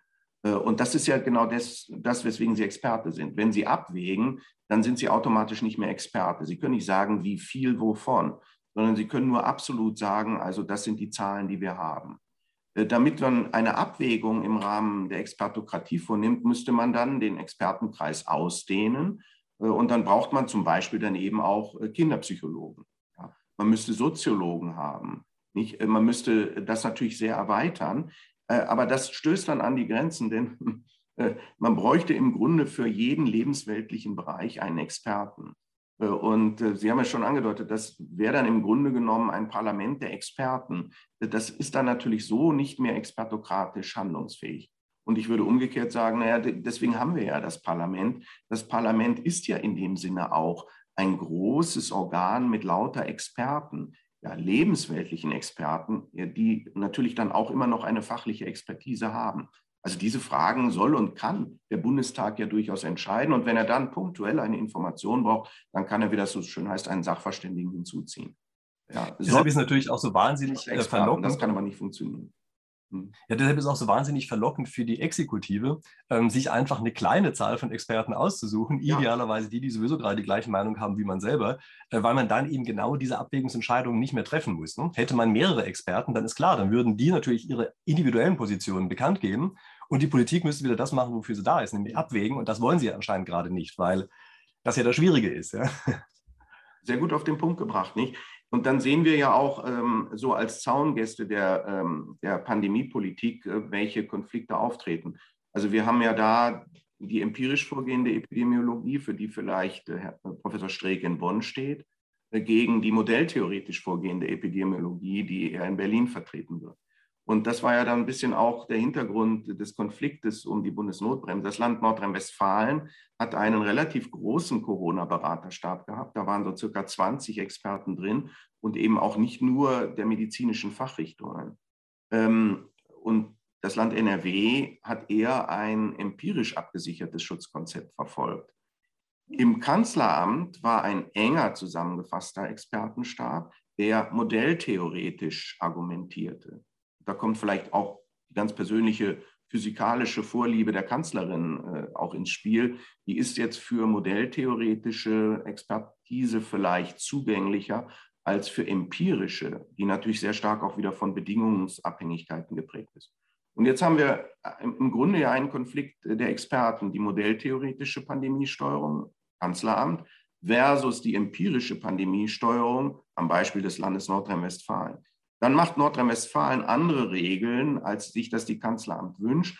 Die Medien bauschen das auf und sagen, hier herrscht Flickenteppich. Und dann gerät die Politik in ein auch medial erzeugtes Problem, das im Grunde genommen aber nur ein Streit der Experten ist, und meint, dieses entscheiden zu müssen. Und dann gilt sozusagen die Regel, der Obersticht den Unter, sagt man das jetzt in Bayern, ja, und dann setzt sich äh, der Bund gegenüber den Ländern durch. Und das heißt, es setzt sich die Modelltheorie gegenüber der Empirie durch. Das muss aber so natürlich... Ja, lustigerweise habe ich genau äh, zu dieser Geschichte vor, ich glaube, zwei Wochen ein Video gemacht, wo ich das auch aufgegriffen habe, ja, sozusagen. Manchmal wird das als weißer Schwan bezeichnet, wenn man empirisches Wissen hat und das auch relativ gut versteht, was dort eigentlich abläuft. Also ganz um Modell geht es ja nicht, aber dass man eben doch sehr viel empirische Daten hat. Und dass es aber eben andere Bereiche gibt, zu denen man weniger Daten hat und eigentlich nur auf Modelle zurückgreifen kann. Das sind solche typischen, typischen Themen, ja, wie eine Epidemie, die sich ausbreitet, vielleicht zu einer Pandemie wird, oder auch Klima, wo man einfach ja nicht weiß, was in fünfzig Jahren sein wird und das eigentlich nur durch Modelle beschreiben kann. Ja, das sind eben graue Schwäne, wie man so schön sagt, ja, bei denen man eben weniger weiß als bei den Weißen. Ja. Vielleicht mal noch ein anderes, ein anderer Begriff. Sie haben einmal das schöne Wort verwendet, selbstexekutierendes Gesetz. Was ist denn das eigentlich? Ja, wir würden ja von einem Gesetz generell abstrakte Regeln verlangen, dass es, wir sprachen eingangs davon, dass es auf die konkreten Umstände jedes Einzelfalls erst noch angewendet werden muss. Was das Gesetz von uns jetzt in einer konkreten Situation verlangt, kann man dem Gesetz unmittelbar nicht entnehmen. Das Gesetz muss erst, die Juristen nennen das, subsumiert werden, muss also auf den Einzelfall hin bezogen und konkretisiert werden. Und das führt dazu, dass dasselbe Gesetz, dieselbe Norm, da hat sich gar nichts geändert, in dem einen Fall dieses gebietet oder verbietet, in einem anderen Fall eben etwas anderes. Das ist etwas, was ähm, sozusagen Bürger manchmal nicht verstehen. Die sagen, das, aus dem Gesetz muss doch immer dasselbe rauskommen. Ja, normativ schon, aber in Ansehung des Sachverhaltes sind dann eben auch, äh, je nach den Umständen, eher diese oder eher jene Regeln äh, konkret gesehen dann äh, das Resultat. Das ist der Normalfall. Und was das selbst vollziehende, selbst exekutierende Gesetz macht, ist, dass es diese Konkretisierungsebene ausschließt, äh, sondern sagt, dieses Gesetz gilt für jeden gleich, unmittelbar, ohne dass es einer Sachverhaltskonkretisierung bedarf. Ein Beispiel, Ausgangssperre. Die Ausgangssperre gab, na, galt nach vierundzwanzig Uhr erst einmal für alle, und dann gab es so ein paar Ausnahmen, also äh, für Berufstätige galt es dann nicht und äh, für Tierversorgung nicht und in Betreuungsfällen auch nicht. Aber es gilt äh, die Ausgangssperre zum Beispiel für ein Ehepaar, das nur zu zweit noch einen Nachtspaziergang machen möchte. Und das Ehepaar ähm, unterlag ja keiner Kontaktbeschränkung. Nicht, die waren ja ausgenommen von Kontaktbeschränkungen. Die Ausgangssperre soll aber die sowieso bestehenden Kontaktbeschränkungen ähm, vollziehen helfen, soll sozusagen vermeiden, dass die Leute dann auf die wilde Party gehen. Das war ja so ein bisschen der Hintergrund. Das heißt, das Ehepaar, das infektiologisch völlig unerheblich nachts durch die Straßen geht, wird durch eine Regel mit erfasst, die aber gar nicht gegenüber dem Ehepaar erbringen kann, was sie bezweckt. Ja, die Regel bezweckt der Infektionsschutz, aber dadurch, dass das Ehepaar nachts nicht auf die Straße darf, wird gar kein Infektionsschutz, Infektionsschutz äh, überhaupt umgesetzt. Die Juristen sagen, in diesem Fall ist die Regel ungeeignet. Ob sie in anderen Fällen, da wo dann die wilden Partygänger sich zusammenrotten, geeignet ist, ist eine ganz andere Frage. Wir können aber jetzt, und da sehen Sie das Selbstvollziehende des Gesetzes, die Sachverhalte nicht mehr unterscheiden, sodass es dann zu einer übergriffigen Regel kommt. Das Ehepaar, dessen Verhalten unerheblich ist, wird in seinem Verhalten mit erfasst, ja, weil eben nicht auf die Einzelfälle mehr Rücksicht genommen wird. Das ist selbstvollziehend. Sonst würde man sagen, naja, es ist ja klar, gegenüber dem Ehepaar gilt diese Regel nicht, sie kann ja ihren Schutzzweck gar nicht umbringen. Da machen wir eine Ausnahme, aber die machen wir jetzt nur individuell. Wenn wir aber das Gesetz selbstvollziehend ausgestalten, dann können wir keine individuelle Ausnahme mehr machen. Verrückterweise findet ein Großteil der Bevölkerung das gut. Klare Regeln, klare Ansage heißt es dann immer. Und sieht nicht, dass sozusagen die Klarheit, die in der Regel liegt, zu einer unglaublichen Ungerechtigkeit in ganz vielen Einzelfällen führt. Ja, das finde ich ohnehin eine faszinierende Sache. Also auch, was Sie eben angesprochen haben mit diesem sogenannten Flickenteppich, der ja nichts anderes ist, als die Länder können unterschiedliche Dinge machen. Das wird häufig als so negativ dargestellt. Eigentlich ist es ja das Beste, was einem passieren kann. Denn dadurch, dass man eine Variabilität drin hat, kann man ja dann auch empirisch sehen, was denn an verschiedenen Stellen passiert. Ja. Das kann man ja sonst überhaupt gar nicht sehen. Sonst hat man ja lauter kontrafaktische äh, Teile. Ja? Also wir sprechen in der Spieltheorie tatsächlich auch davon. Es gibt manchmal kontrafaktische Spielbaumteile, äh, die man durch das eigene Verhalten ausgeschlossen hat. Kann man da gar nicht mehr hinkommen. Aber man muss sich natürlich trotzdem mit beschäftigen, was dort gewesen wäre.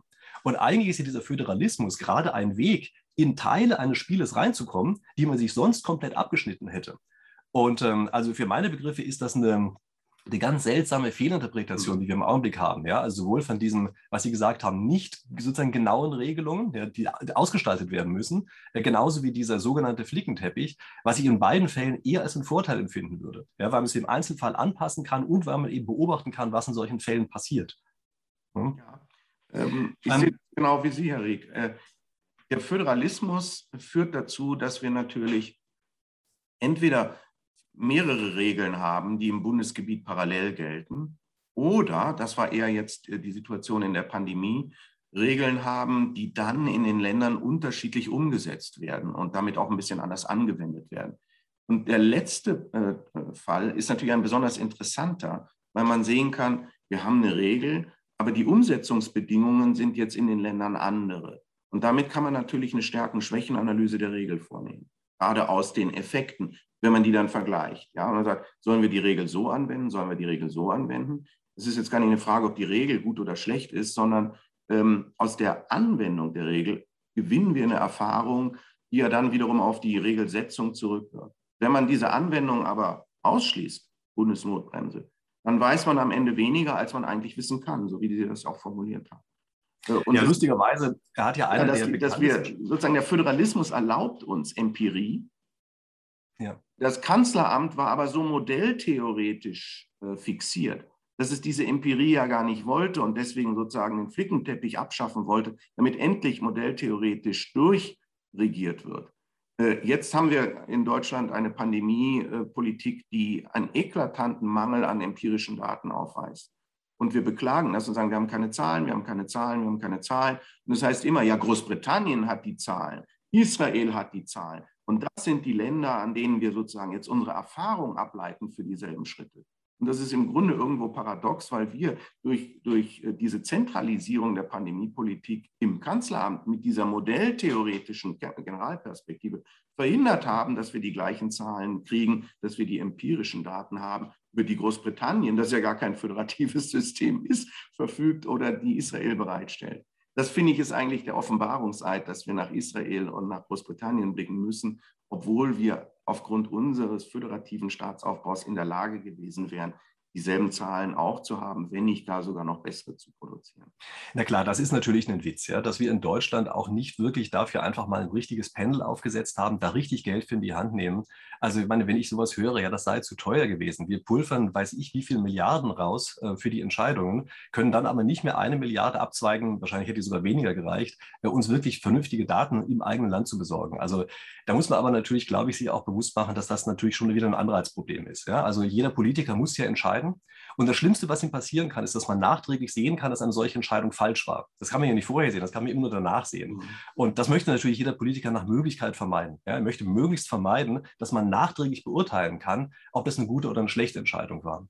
Das ist so ähnlich wie bei einem Lektor, der Bücher ablehnt. Ja, wenn man einen potenziellen Bestseller abgelehnt hat, ist das ja nicht schlimm, solange er nicht woanders zum Bestseller wird. Und ähm, das ist letztlich das gleiche Problem, was wir hier haben. Ja, also völlig verständliches Verhalten, aber es ist natürlich eines, was man vielleicht auch durch bessere Darstellung der Öffentlichkeit, ähm, also in der Öffentlichkeit, also sprich die Journalisten, äh, hätten das für meine Begriffe verhindern können. Wenn die sagen, ja, die Politiker müssen jetzt entscheiden, nehmt es ihnen nicht übel, wenn es falsch war, aber lasst uns nachprüfen, ob es richtig oder falsch war, ohne danach dann so ein Blaming zu betreiben. Ja. Ja. Ich habe aber noch eine andere Sache, die mir eingefallen ist bei diesem Verfassungsgerichtsurteil. Ich habe mich nämlich gefragt, sollten eigentlich die Politiker, die damals dieses Gesetz gemacht haben, sollten die sich eigentlich über das Gesetz, über diese Entscheidung freuen oder ärgern? Also auf der Oberfläche sieht es ja erstmal so aus, als müssten sie sich freuen, weil ihnen Recht gegeben wurde.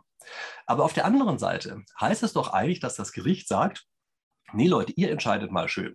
Ihr ähm, brockt euch nur Suppe ein und ihr löffelt sie am Ende auch selber wieder aus. Und nicht wir, das Gericht, äh, erzählen euch jetzt, was richtig und was falsch ist. So kann man das ja auch interpretieren. Vielleicht wäre es ja für die Politiker viel einfacher gewesen, wenn das Verfassungsgericht gesagt hätte, Leute, hier gibt es bestimmte Dinge, die dürft ihr einfach nicht. dann wären Sie mich danach gar nicht mehr in der Position, dass Sie selber darüber entscheiden müssen. Sie könnten dann einfach sagen, wir dürfen ja nicht mehr. Also wir nennen das Selbstbindung. Ja? Selbstbindung führt ganz häufig zu äh, viel besseren Spielausgängen, als wenn man keine Selbstbindungsmöglichkeiten hat. Und ich glaube, dass hier das Gericht letztlich so betrachtet, der Politik einen Bärendienst erwiesen hat. Die haben es falsch rum gemacht. Indem sie keinerlei Schranken vorgeben, lassen sie die Politik auch gleichzeitig allein und lassen sie in einer Situation, in der die eigentlich auch gar nicht sein wollen. Ähm, würden Sie das unterschreiben? Ja, das unterschreibe ich, Herr Rieck. Ähm, das Gericht nimmt in diesen Beschlüssen zur Bundesnotbremse im Grunde das Recht als ein Kriterienbündel in der Pandemiepolitik raus aus dem Spiel. Und es sagt, die Fragen werden nicht, nicht durch das Recht äh, irgendwie kontrolliert. Ja, also das ist jetzt ein bisschen pauschal gesagt, aber es wird sozusagen die Rechtskontrolle so ausgedünnt, dass sie im Grunde keine Rolle mehr spielt. Das kann man schon sagen. Und daraus entsteht der Effekt, den Sie beschrieben haben. Ähm, die Kriterien sind dann keine juristischen, keine verfassungsrechtlichen, keine grundrechtlichen, keine rechtsstaatlichen, muss man auch sagen, sondern entweder genuin politische, was immer das ist, Bauchgefühl, Lebensklugheit, Common Sense, oder expertokratische. Ähm, und ich sehe das wie Sie, der Politik ist kein Dienst damit erwiesen, dass man ihr gewissermaßen sagt, ihr habt Beinfreiheit, ihr könnt machen, was ihr wollt. A Parliament can do no wrong, Parlamentsabsolutismus. Ja? Weil die auch die anstehenden Entscheidungen sich so leicht nicht begründen lassen werden und äh, Politiker wahrscheinlich dankbar sind, wenn sie sich auf Recht berufen können. Also zwei Beispiele dazu. Erstes Beispiel, wenn natürlich die Medien äh, sozusagen aus so einer reinen Medienlogik, die immer Skandalisierung, ähm, es muss irgendwie immer alles äh, ähm, alarmistischer sein, das hat auch was mit Einschaltquoten, mit Aufmerksamkeit zu tun, wenn die gewissermaßen die Situation aus ihrem Eigeninteresse der Aufmerksamkeitsanreize äh, radikalisieren, dann stellen die immer die Frage, äh, ja, ihr macht dies, aber man hätte ja auch noch mehr machen können und ihr bleibt hinter dem Möglichen zurück und dadurch gefährdet ihr doch Leben. Und dieser, dieser, diesem Framing kann sich ein Politiker nicht mit politischen Argumenten entziehen. Ja. Er müsste ja sagen, wie das ja zum Beispiel der Oberbürgermeister von Tübingen gemacht hat, ja, ja, das kostet dann irgendwie Leben, aber die wären ja dann sowieso gestorben.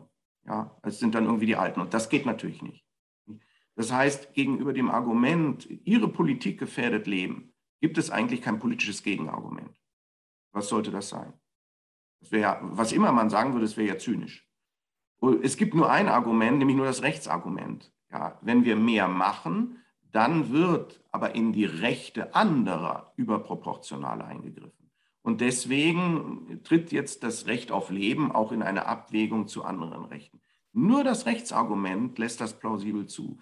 Wenn das aber keine Rolle spielen darf, so Bundesverfassungsgericht, dann kriegen wir sozusagen einen latent populistischen Politikdiskurs oder einen übermoralisierten Politikdiskurs, in dem wir nicht mehr die besten Entscheidungen treffen können, in dem wir vielleicht bestimmte Abwägungsentscheidungen gar nicht mehr treffen können, weil sie immer finalisiert werden am Ende auf ein Lebensrisiko, das dann natürlich irgendwo immer am Ende steht. Und zweites Beispiel, wir haben ja jetzt die Diskussion um die allgemeine Impfpflicht.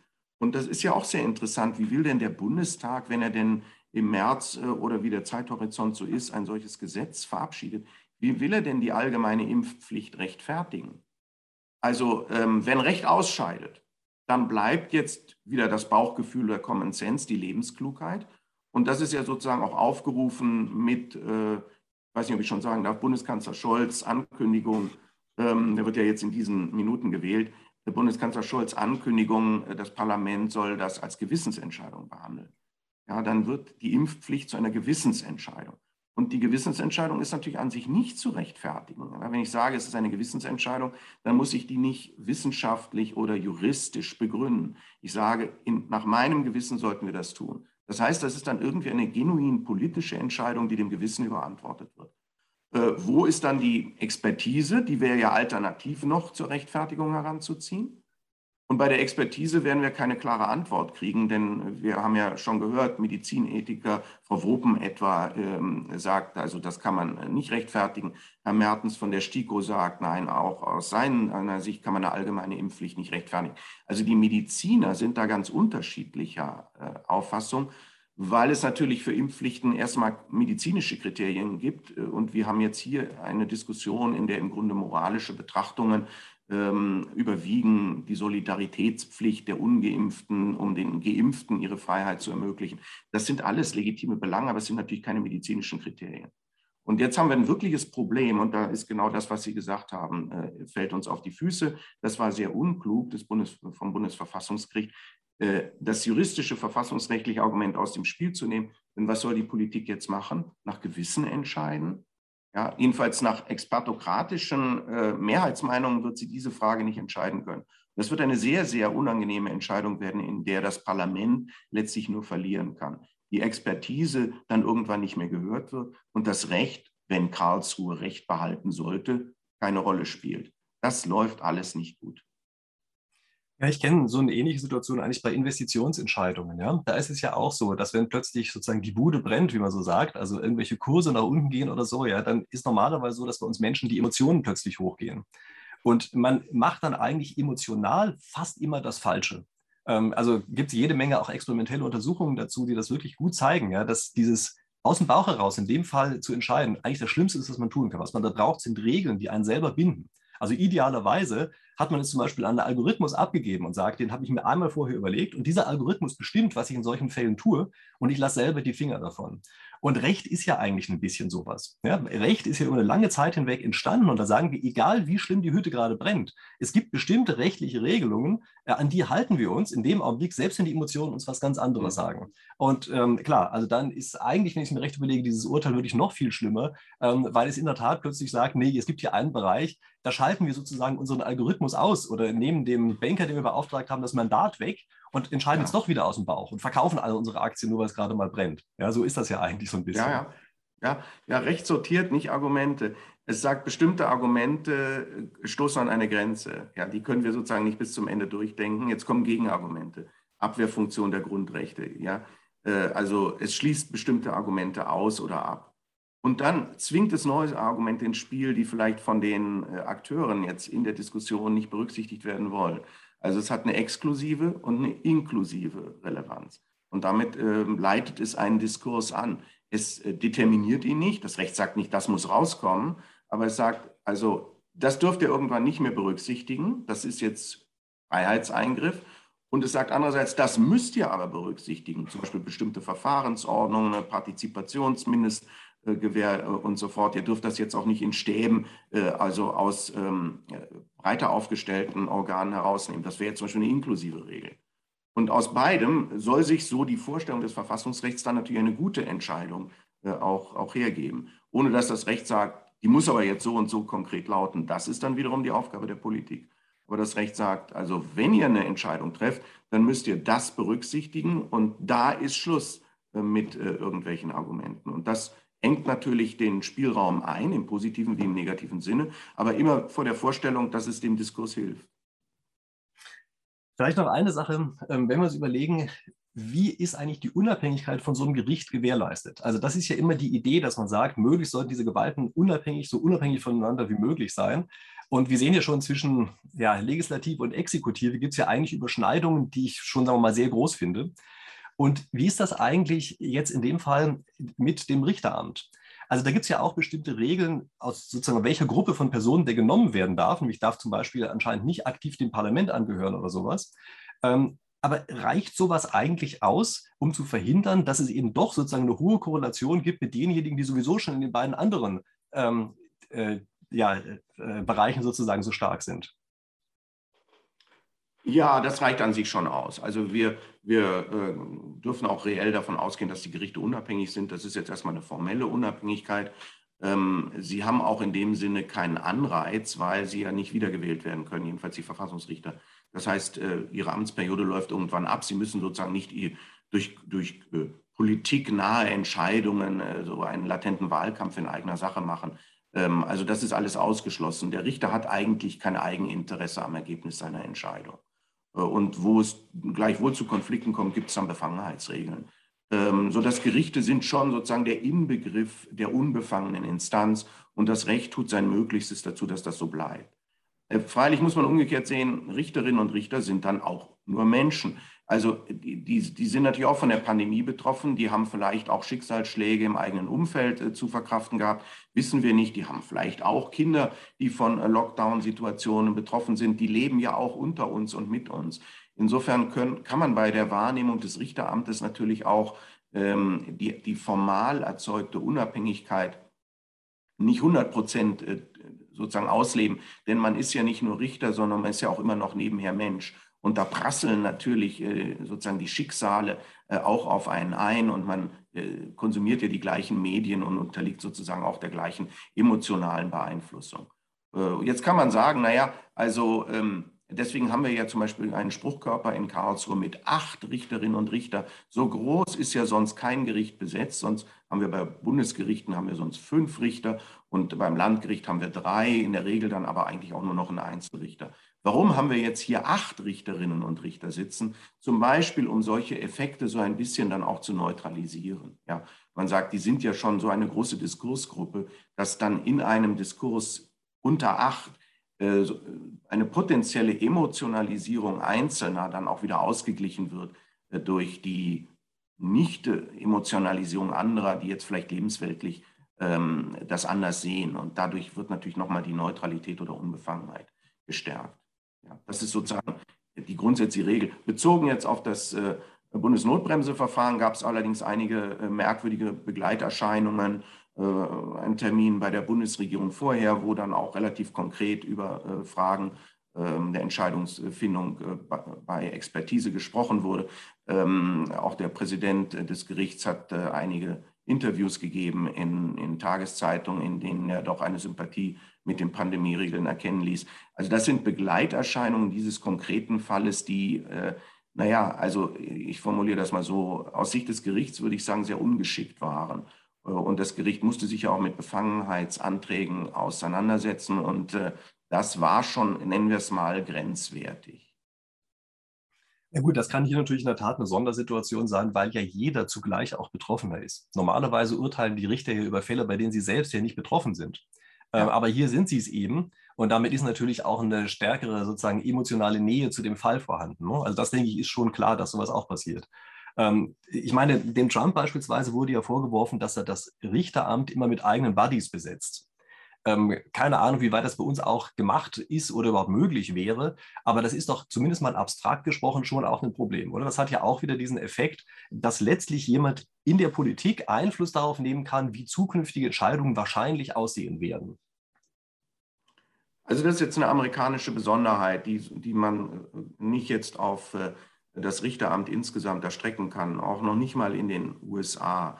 Das ist jetzt die Besonderheit des amerikanischen U S Supreme Court. Ähm, diese Gefahr haben wir in Deutschland nicht, denn äh, bei uns werden die Richter zur Hälfte durch den Bundestag gewählt und zur anderen Hälfte durch den Bundesrat gewählt. Äh, das heißt, es sind auch unterschiedliche Mehrheitsverhältnisse, nicht die des Bundesrates und die des Bundestages, die sind ja nicht deckungsgleich. Äh, dann brauchen wir eine Zweidrittelmehrheit, äh, das heißt, da kann nicht ein Lager irgendwie Wunschkandidaten durchsetzen, das würde das andere Lager immer ablehnen und das führt dazu, dass tendenziell Ja, ähm, radikalere äh, Bewerber gar keine Chance haben, nach Karlsruhe gewählt zu werden. Das heißt, das ist sowieso schon eine Ansammlung von, ähm, von Juristinnen und Juristen, die moderater gesinnt sind und auch kompromissorientierter sind. Das liegt einfach schon im Wahlverfahren. Das hat eine sehr gute Gewähr dafür, dass man sozusagen solche Effekte, wie Sie sie aus den U S A schildern, äh, bei uns vermeidet. Ja, Zweidrittelmehrheit auf Spaltung auf zwei Wahlgremien. Und in der Sache hat es sich auch, wenn wir das so über die siebzig Jahre Bundesverfassungsgericht äh, verfolgen, eigentlich nie bewahrheitet, dass die Richter entlang der Parteiloyalität entscheiden, der sie ihre Nominierung verdanken. Ich könnte Ihnen aus der Hand einige Beispiele nennen, wo von der C D U nominierte Richter dann auf einmal äh, sozusagen links wurden und äh, wo äh, die S P D daneben gegriffen hat, in Anführungsstrichen, weil äh, die, die nominierte Richterin äh, dann sich als konservativer entpuppte.